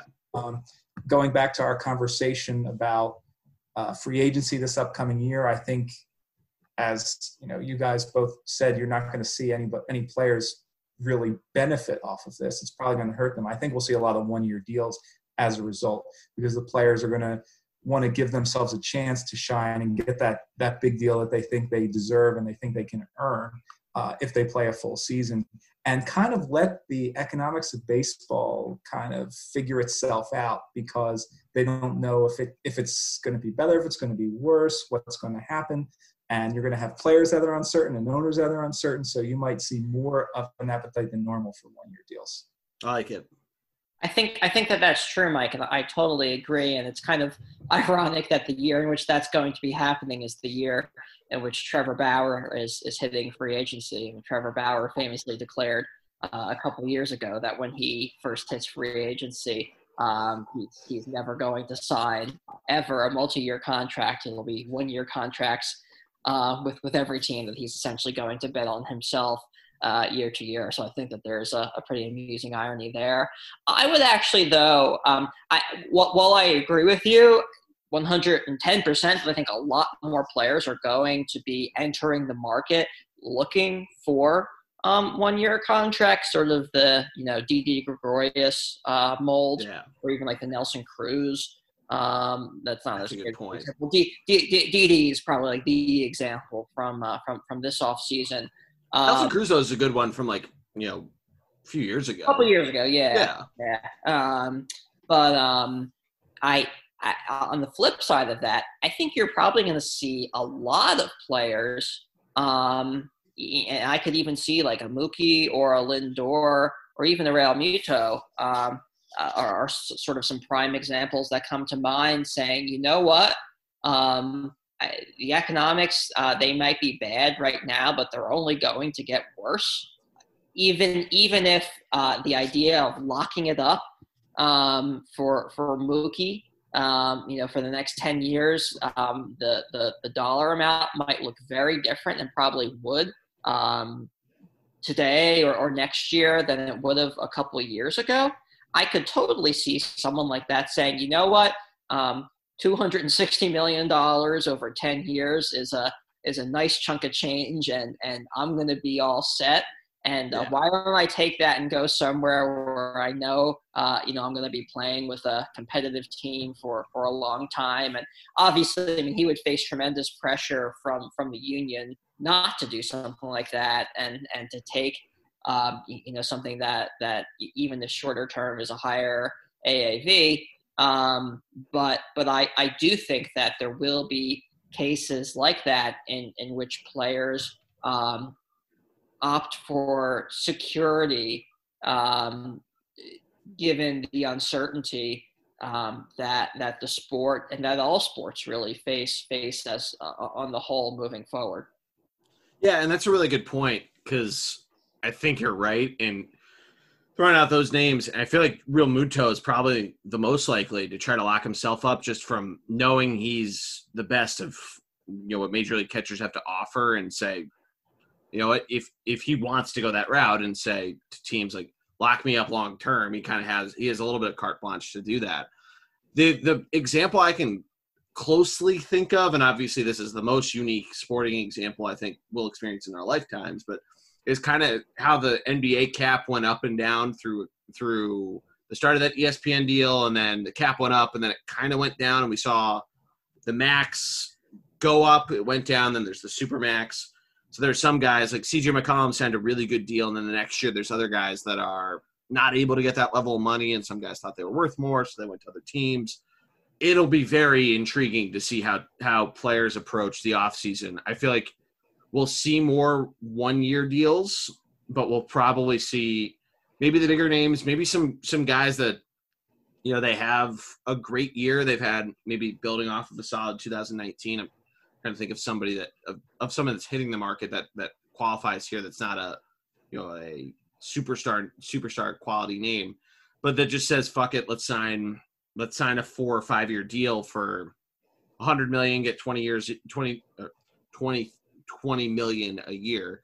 Um, it's really combining words there, but that just decides to say it to to get their worth and and go forward. But mostly, I feel like we'll see guys bet on themselves. Especially, you made the really good point about the union. I feel like there's going to be a lot of pressure there to say, hey, you know what? We're in this huge unknown. We don't we it'll be there's so so many question marks about trying to reset the market. And the example I can think about that is NFL quarterbacks who have signed the biggest quarterback contract. And is it really like Matt Stafford signing the biggest quarterback contract at the time he did? Was he really worth signing the biggest one? And it just it happens to be when guys hit the market that way. I feel like the the MLB Players Association is going to be the opposite of that of saying there are so many question marks about on this that for you to reset the market at this level, like we we might be setting ourselves up for failure that we can't get so you know someone at this position to then follow up with that because only six of the 30 teams can afford to do it and five of them have a second baseman, third baseman, whatever position it is. I feel I feel like that's probably some a lot of conversations that are going to be had between union members or union officials and or agents or teams, kind of that way of of maybe discouraging or encouraging one year deals, maybe discouraging moving from team to team. I don't know if they come up with some sort of idea of an advantage of a team being able to re-sign a guy, uh, like the NBA's started to implement. I don't know if that becomes a thing. That could be a really intriguing idea that gets thrown out there. Um, but I guess moving on, we threw out some other storylines that are that you know free agency. I feel like the economics of it is is an incredible conversation, but there's a lot of other stuff that coming into 2020 we are really in the off season had really we a lot of the sports world had been focusing on obviously the Astros cheating scandal, but there's a lot of other stuff too that I feel like we kind of missed out on of especially without fans of a couple of these stories, guys that made huge moves to big teams, whether it's Mookie getting traded to LA, Gerrit Cole signing with the Yankees, um, the Astros fallout obviously is you know that's on its own on its own planet. But a lot of these have to do with fans, and I feel like without fans, we we aren't going to see the the booing aspect of it with the Astros or how Gerrit Cole responds to going to New York or Mookie going to the National League. But I mean, do you guys think that?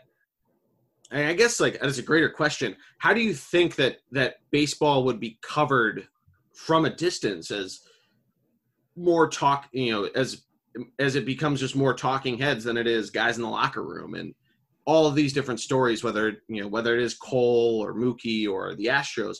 How do you think these are all going to be presented in in a 2021 media cycle? I think the former uh, baseball writer gets to take this one. It's well, it's just going to be a shame because all of those things that you mentioned were things that, as a baseball fan, I was looking forward to, and there's no other way to say they're just. It's just going to lose its luster. You know, Cole's going to make his debut with the Yankees, not in front of any fans, and he'll he'll pitch again when there are fans, but it won't be the same. The Astros are going to play games, and there won't be any fans to boo them. And then when they come back, and I'm sure that first series that they play in the Bronx with fans is going to be a raucous one, but it's not going to be quite the same effect across the whole country that we would yeah. have had before uh, coronavirus. Um, you're, you're going to see a you know a team. I don't feel too bad because of my dislike for this team, but you know the Nationals aren't going to be able to celebrate their World Series, their first World Series victory in the same way because they I, I, saw they already announced they're not going to have any ring ceremonies or anything like that until until their their fans are back. But they're they're going to miss out on that opportunity as well. And it's just nothing is going to you're going to kind of lose that effect, and you can't get any of that back. It's just it's just not going to be the same. And you know there there are more important things going on in in the world, and people have bigger problems. But uh, um, so it'll be nice to have baseball back at all. But there's some things that we're just not going to be able to get back. Yeah that's kind of a shame for Washington. I didn't even think about that one of like, you know, I'm assuming that games aren't. We're not going to be able to go to a baseball game until 2021, sadly. But someone else, uh, you know, the Nationals could repeat, but someone else wins the World Series, and you know, the Nationals have fans at Nationals Park, and they're like, oh, well, you know, the last time you saw us, we won the World Series, and like, dude, I'm sure the Nationals fans are going to be excited about it, but how does the re- how does the rest of the sports world respond to that? Do we have to kind of give them a pass because of this wacky season? That's a really good. And and I don't know. I mean, as a you know, as a fan of a team in the NL East, you know, I'm kind of fine with with the Nationals winning. To be frank, because I just dis I dislike the Mets and and Braves so much more that Nationals have just always kind of been there, and even when they've been solid, you know, of us you know, if they'd won, if they'd won a series with Bryce Harper, I'd been happy. You know, I'd be happy. It was kind of funny. It was kind of fun, not funny, to see them make a bit of a run and, and be this team to defy all odds. Um, and ultimately end up winning the World Series. But yeah, that's that's a really good point. Seth, where do you fall on all this? I yeah, I I, I agree uh, with with everything that Mike said. I was I was smiling, um, Geordie, when you kept using the uh, uh, ex- expression Nationals fans Uh, I'm glad you said that. That's uh, I don't want to sound petty as an, as a fan of a fellow NL East team. um, and and I know that Mike has some opinions on this as well, and I, I tend to agree with uh, Yeah. with him mostly. I will also say that I I enjoyed uh, I enjoyed seeing the Astros lose for sure. Yeah. um, in the World Series and the, the Nationals, you know, as as as a baseball fan, um, as a fan of the game, it's you know, it's as a fan of sports, it's easy to root for the underdog, right? And, Yeah. and they, they had some uh, some narrative going for them uh, as well, certainly. Um, no, but I, I I agree with what Mike said. It'll be you know certainly very interesting from how um, baseball writers and and sports reporters generally um, cover this. You know, are there going to be this sort of regular traditional game recaps? Yeah.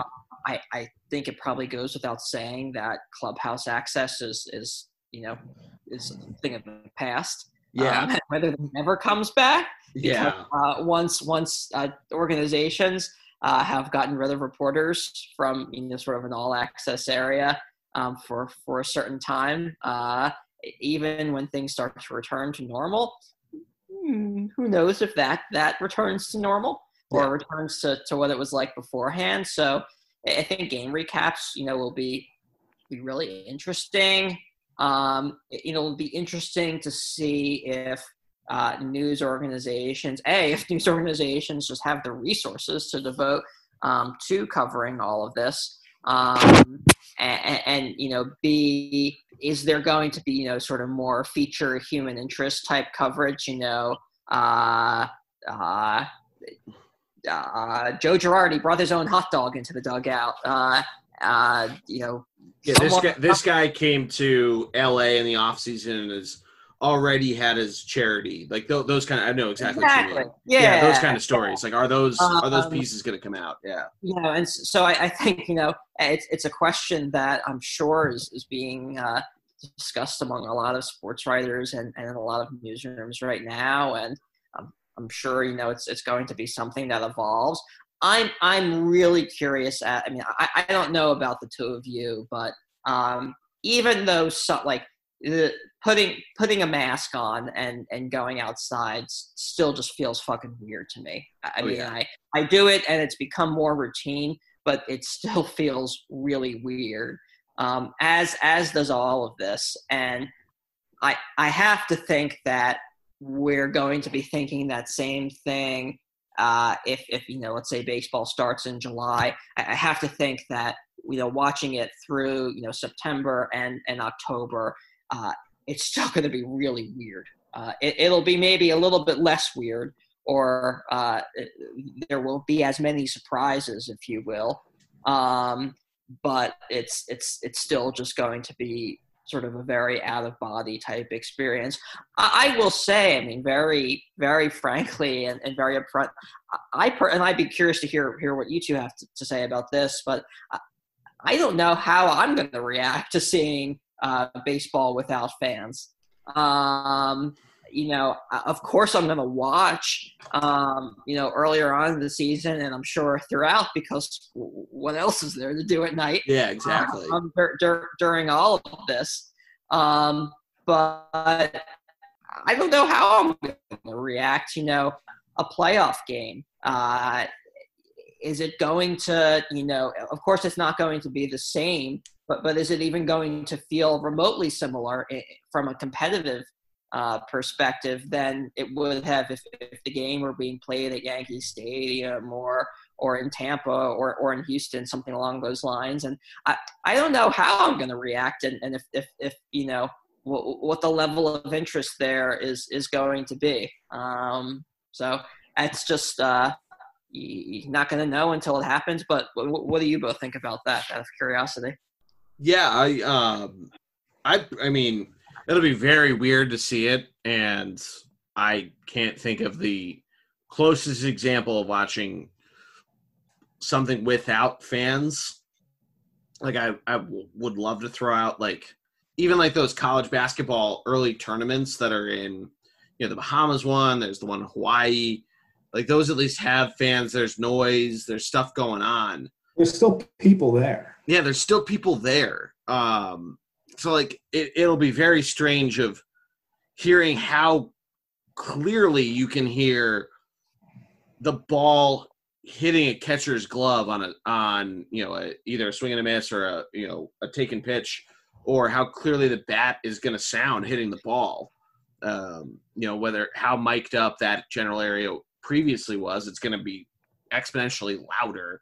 Same thing with with making plays and, and hearing grunts and everything there and that's the only reason why i brought up the basketball stuff is because you, you know in those types of tournaments you hear a lot more of the squeaking of shoes you know on a basketball court but it's going to be really weird to kind of get used to that kind that level of noise and and whether it's because there's you know the you know microphones that are that are just kind of putting the you know position to try to get as much noise as possible or guys are mic'd up you know whether it's you know the the same you know same 30 guys for each of the teams that want to do it every game or they rotate it between rookies because that's some sort of, some form of you know, rookie initiation or or what it happens to be. I know that you know Mike Trout likes to do it. I know that Anthony Rizzo has has been a guy that loved to do it, and he had some great clips in spring training as as Seth and I sent each other clips throughout our uh, Instagram chat with our softball team. But you know, it is going to be a really weird, really weird is is an interesting an interesting phrase to use, but it's to be it's to be fun and and weird to see how this all this all shakes out because it's to be unique it's to be different and how it all goes i think comes back to you know, the lasting effects question that we talked about before and and is is some of it going to stick? Is it going to become you know how quickly even week to week is it going to change and i think the first week of the season is probably going to be different than than the end of the first month, and that's going to be different than what the middle middle quote unquote of the season looks like, and especially by the time the playoffs roll around, they'll they'll I think the 30 different markets will have kind of filtered what worked, what didn't work, and Fox and TBS are going to come up with different ideas of this is how we're going to do it, and I don't know if Joe Buck's going to sit in his house in, in St. Louis and, and call it from there, or if he's going to actually travel down to Arizona or whatever league Fox ends up getting, whether it's, a, it's still the American League or the they get the Cactus League or or the Grapefruit League or the you know the Wisniewski League if they want to just start naming you know throwing out random names. Um, how that ends up shaking out is all is all going to be really interesting, and it's you know how the season how the season goes. It's it's going to be fun. It's and I feel like this is definitely uh, one for the history books that a lot of people are going to point out to things that baseball got right and things that baseball got wrong that you know might have serious effects or minor effects. Uh, I know that was kind of a chalky answer, but yeah. it's gonna be it's gonna be fun. It, it'll be fun to see baseball, but it's gonna be I'll watch it and I'll watch it throughout, both as a baseball fan and as a sports fan. And I feel like that's at least the one thing baseball has going for it is that no matter what the NBA and the NHL end up doing and when they if they if they decide to resume and when they ultimately finish, um, you know, at least baseball, assuming they can not, you know, assuming they can finish, they'll have some sort of market to do that. And because we've been depraved of live sporting events, aside from, you know, a few other things, the Korean Baseball League included in there, I feel like people are going to be going to be interested in watching it. So that's at least one thing that if you're Fox or TBS, you got to be happy about there, or or even ESPN, who you can say what you will about Sunday Night Baseball and the regional coverage that they show, but they're probably pretty excited they at least have some sort of baseball deal in place. They probably won't be going out. Fans probably won't be going out on Friday nights and going to dinners and missing first pitches, and people will be working from home and they'll be able to tune in at one o'clock and watch those games. And it's going to be really weird. Some people yeah. are are going to discover a newfound love of sports. Other people are going to realize that, hey, it's been two, three months without sports. I don't really need to watch sports all the time. Mm-hmm. And how that's all going to shake out, it's going to be very interesting. And it's going to be a curiosity, especially at first, but it'll, be interesting to see how those those numbers go of people watching as the season progresses. Is the Facebook model of doing like a of Facebook Live or an Instagram Live like could that possibly gain any more traction in, in the strange broadcast style that it was? Like, could that possibly become more norm in this type of year? Like, could you see Major League Baseball trying to do do more of that to like capture a younger audience? Absolutely. Yeah, there's there's there's no reason not to. I mean, there are a lot of things there are a lot of issues with those in, in the past, I guess, and a lot of people didn't like it and and you know, there are media rights deals and with streaming and and uh, tel- televising different games and whatnot that would have to be overcome. But I mean, sure, making it more interactive, making people feel like they can't go to the games now, but yeah. they can participate in some way. I think that that would have a, a, positive effect overall. Yeah, that's actually, and you you using the word interactive made me think of this. To go back to me, the last sporting event I went to, the XFL, they had an app that was basically to be interactive within the game, and it was they. I don't think you deposited money, and I didn't want to burn my phone battery, so I didn't download the app. But it was basically betting on prop bets throughout the game of how would this would this drive end in punt, touchdown, field goal, mm-hmm. turnover, whatever and it was basically just to play along for points. And I feel like that kind of thing, you know, I don't want to say people are going to gain gambling addictions and lose all their money because that would suck, but like that sort of like to take fantasy sports to that next level. And obviously, there's DraftKings, FanDuel, whatever daily fantasy site you like to use. There's that aspect to it, but even within the game, to use Seth's words, there's you know, there, what else are we going to do? Does, there were those apps that came out I, I think it was called pre-play, and I remember doing it during a Stanley Cup final game. I think it was when the uh, when the Kings beat the Devils, and it never really stuck. It was kind of it was this own it was its own thing, and I think they tried to do it with football and it kind of flopped. But if that sort of thing came back, I feel like that could be something that helps to drive that sort of interactive thing. So I don't know if you're right that the the Facebook model. I remember the Phillies had a couple games there that was just. I think they even got John Kruk on one of them, and it was yeah. They had another. They had another. They had whoever they were playing. They had their guy on. It was kind of. It's the the why you know the the why Joe Buck is disliked. You know logic of this isn't our guy, so fuck this guy. Um, but however that goes, I feel like having a comment section you know, I don't think Twitch has become this this norm that the populace has flocked to to watch people play NHL, FIFA, and MLB The Show, NBA 2K, and I feel like the pl- those players leagues that they had did, you know, okay, but not. They weren't massively. They were curiosity. Yeah, they, they were, were curiosity. People, people tuned in, and and you know maybe a handful stuck around, but I think most people moved on. Yeah, exactly. So I, yeah, the, the, reason I bring that up is like Twitch is is that's much more niche than it is anything else. So it'll be it'll be incredibly intriguing how baseball treats this season and how they want to do it. There's obviously a lot of room to get creative, but they'll have to be smart about how creative they get. Yeah, so, because go ahead, Mike. No, it just goes back to what we've been talking about this whole time. It's time for baseball to. It's a great opportunity to take some chances and and see what works and see what doesn't because people are going to be willing to accept these errors and things that are imperfect because hey, baseball's back. That's that trumps everything else. Yeah.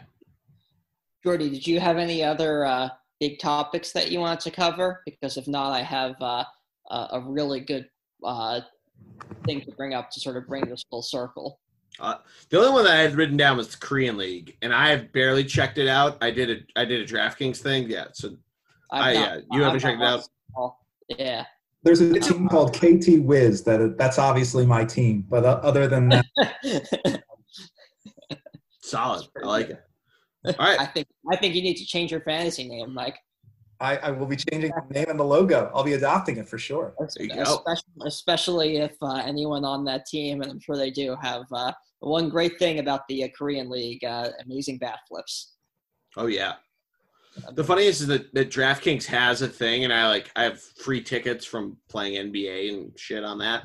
So I did one, and I just picked guys who all had MLB hats on their headshots, being like, "Oh, if they, even if they played for the Orioles, at least they played in the majors." It did okay. Um, Aaron Altherr, former Philly, though, hit a home run on like Wednesday night, which I, I saw that. excited to see that for our boy. I so Mike, I, I think I had mentioned this to you, but uh, credit to Geordie for uh, uh, turning me on to g- degenerate status when it came to uh, sport online sports books. Um, though I uh, I I withdrew everything that I had uh, in in FanDuel because I uh, at least at this point uh, something uh, with betting on fanless professional sports just just doesn't doesn't interest or intrigue me. Maybe I'll react differently when those sports are actually being played. Um, but you know, I kind of figured I've, I've got you know a lot of money just hanging around here. Uh, better just just just you know take it out for now. Yeah, But- well. Um, so you know, we we we started talking about um, you know different different site based, location based uh, possibilities, and and I had so this this thought had occurred to me um, in the back of my mind, and and we started talking about something else. So I didn't bring it up, but uh, I have an absolutely perfect uh, sort of peg to, to to bring this up now. So Major League Baseball's Instagram account. This is the first. I just pulled up Instagram for the first time in this conversation, and it was the very first thing that popped up.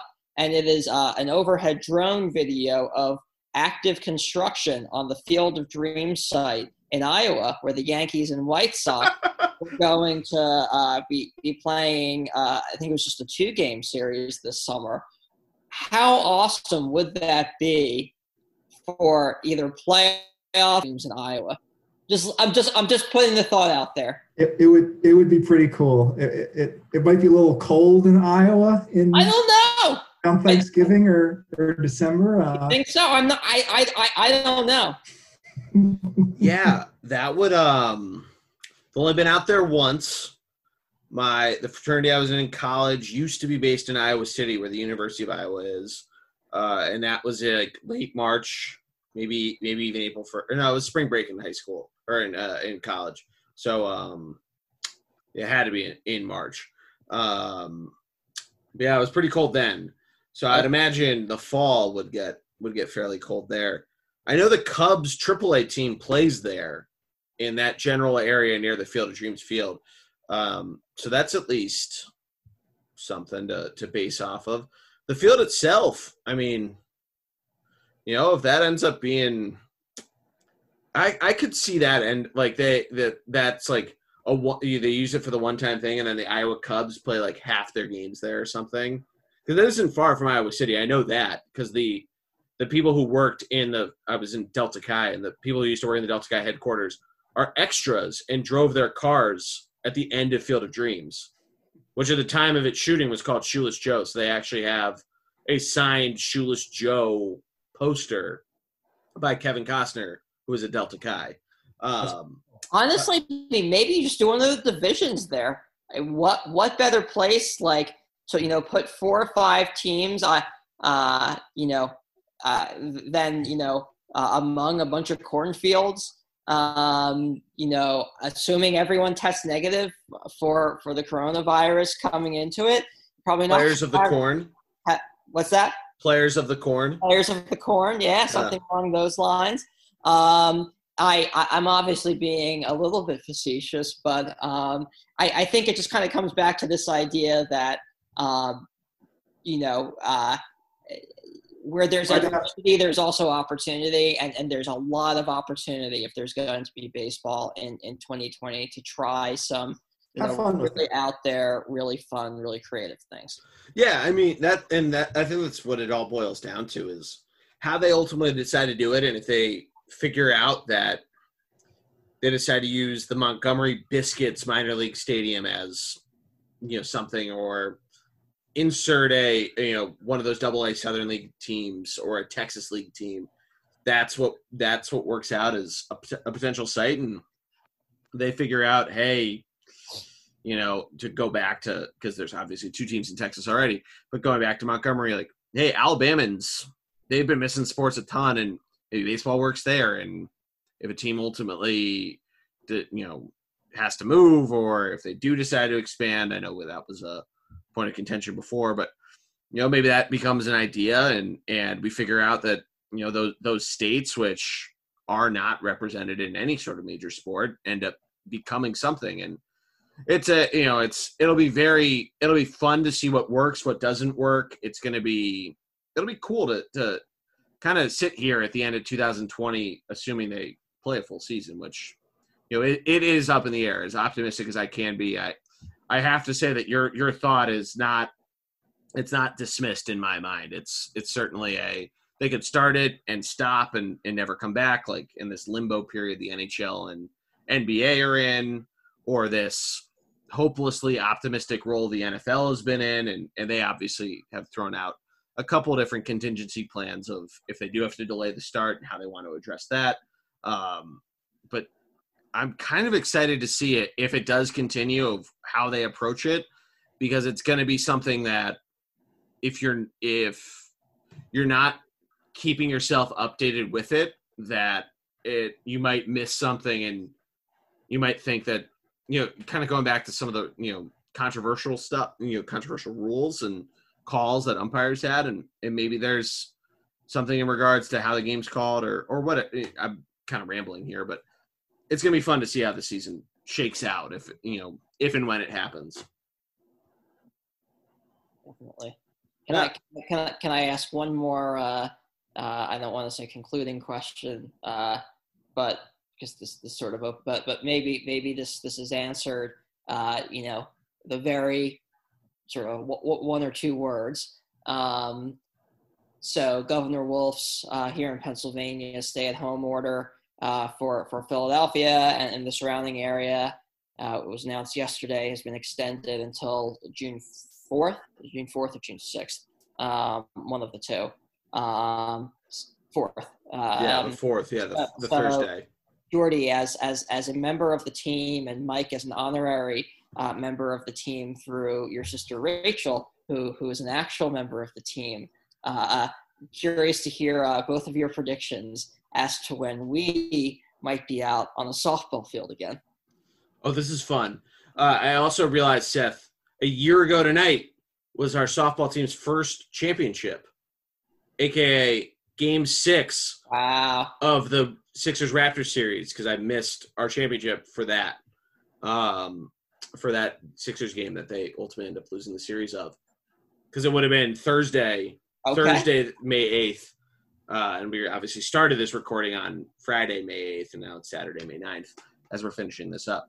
But to answer your question, I don't know because it's it's June and so like golf courses are open and everything, right? And our club has done a lot to keep socially distancing uh, you know very much a thing and like even when we're checking in to, to our tee times and everything you know the pros and the in the golf shop are they're keeping social distance we all masks they hand out basically a little you know little baggie like if your mom packed your your sandwich to go to school they pack a little baggie of, of golf trinkets, of tees, of markers, a mask if you did not bring a mask. Um, we cannot bring out guests. That being said, there are some clubs, as Jared to bring back up our, our good buddy and and you know uh, longtime guest host on this podcast. He a friend of ours that we play uh, uh, in the golf simulator league at Five Iron in Center City with his club is is starting to allow guests. So it's obviously not Philadelphia County, but it's the way that that some places are treating not necessarily social distancing, but social circles is going to be really really intriguing to see how that that goes. Obviously, Philadelphia County is is its own deal in terms of both cases and its governance and how obviously the population density, but in terms of seeing softball, I'm looking for a date, Geordie. That's all. Yeah, no, I'm sorry. I, I you know, I'm I, messing with you. The long, the long answer. I would say closer to August. If I had, to, if I had a real gun to my head, I'd say August first. Okay. How about you, Mike? April first. Would have loved it. Would have loved to be out there. No, the the, the upcoming April first.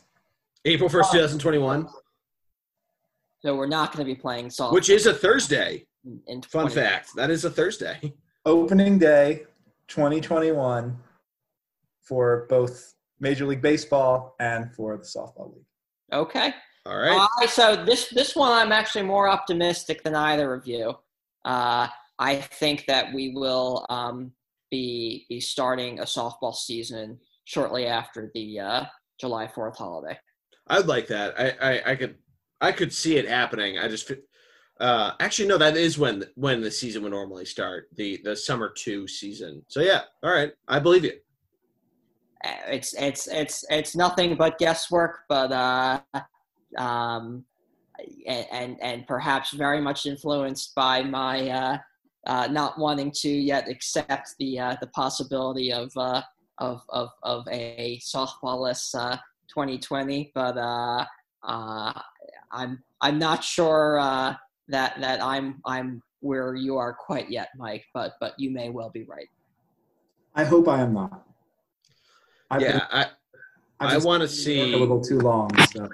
Yeah, I want to see how the sub I want to see how what's now Heyday, formerly PSL, wearing uh our one shirt. I want to see how they treat their outside of Philadelphia leagues if they're gonna, especially with softball, because the point Mike made at the top of the show of that it's naturally socially distant. Obviously, we, you need to bench out players, especially because we're paying to play. We're not, you know, being paid by them. Of you need to have some sort of idea, but how they how you know even Westchester, Chester County, Delaware County, you know how those you know Montgomery County obviously is the next highest in terms of cases, but how those go. I think they have the Lehigh Valley, which I would think is lesser than the you know the further away you get from Philadelphia, the less is. I know Harrisburg's kind of dicey depending on where you go, just from Emily being from there, but how they end up treating their outer rim leagues, to use Star Wars terms, um, is going to be intriguing. Yeah, no, and it's also I I think uh, you, your point that you just sort of re-raised there, Geordie, and, and and Mike's point earlier about you know baseball and and you know sort of extrapolating softball being um, a- a little bit different. Um, you know, certainly can, can only work in in favor uh, of of you know softball versus say uh, touch football. Yeah, Um, yeah. I don't see like a soccer league happening. Yeah, uh, Even though soccer is a little socially distant if you're playing it correctly. yeah. No magnet ball. No magnet ball. No hands and don't touch your face. Yeah. Um, but one thing that we know for sure is happening in the world of sports this summer um, is the uh, hot dog eating contest. Yes. You can do that virtually. They're do- they're doing American Idol virtually. They can definitely do the hot dog eating contest. I've been preparing for it the last the last There you few go. the last few months. Take down Joey Chestnut.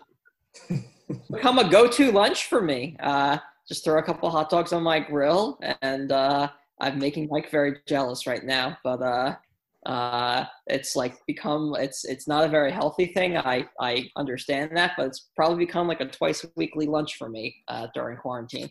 Solid. Well, think of all the other trade-offs, Seth. I'm sure you're sleeping more. You're you're exercising every day. You're not working late, and and so you have a couple hot dogs for lunch. But the overall health is probably a little bit more improved during the quarantine. It's net calories. It's all that matters. Okay. all right. Guys, this was a ton of fun. Is there anything else before we close this thing out? Thanks for having us on, Geordie. Absolutely. We'll definitely have to do this again. Hopefully, when uh, if and when everything happens with the season, um, maybe a, some form of a division preview. However, it ends up shaking out.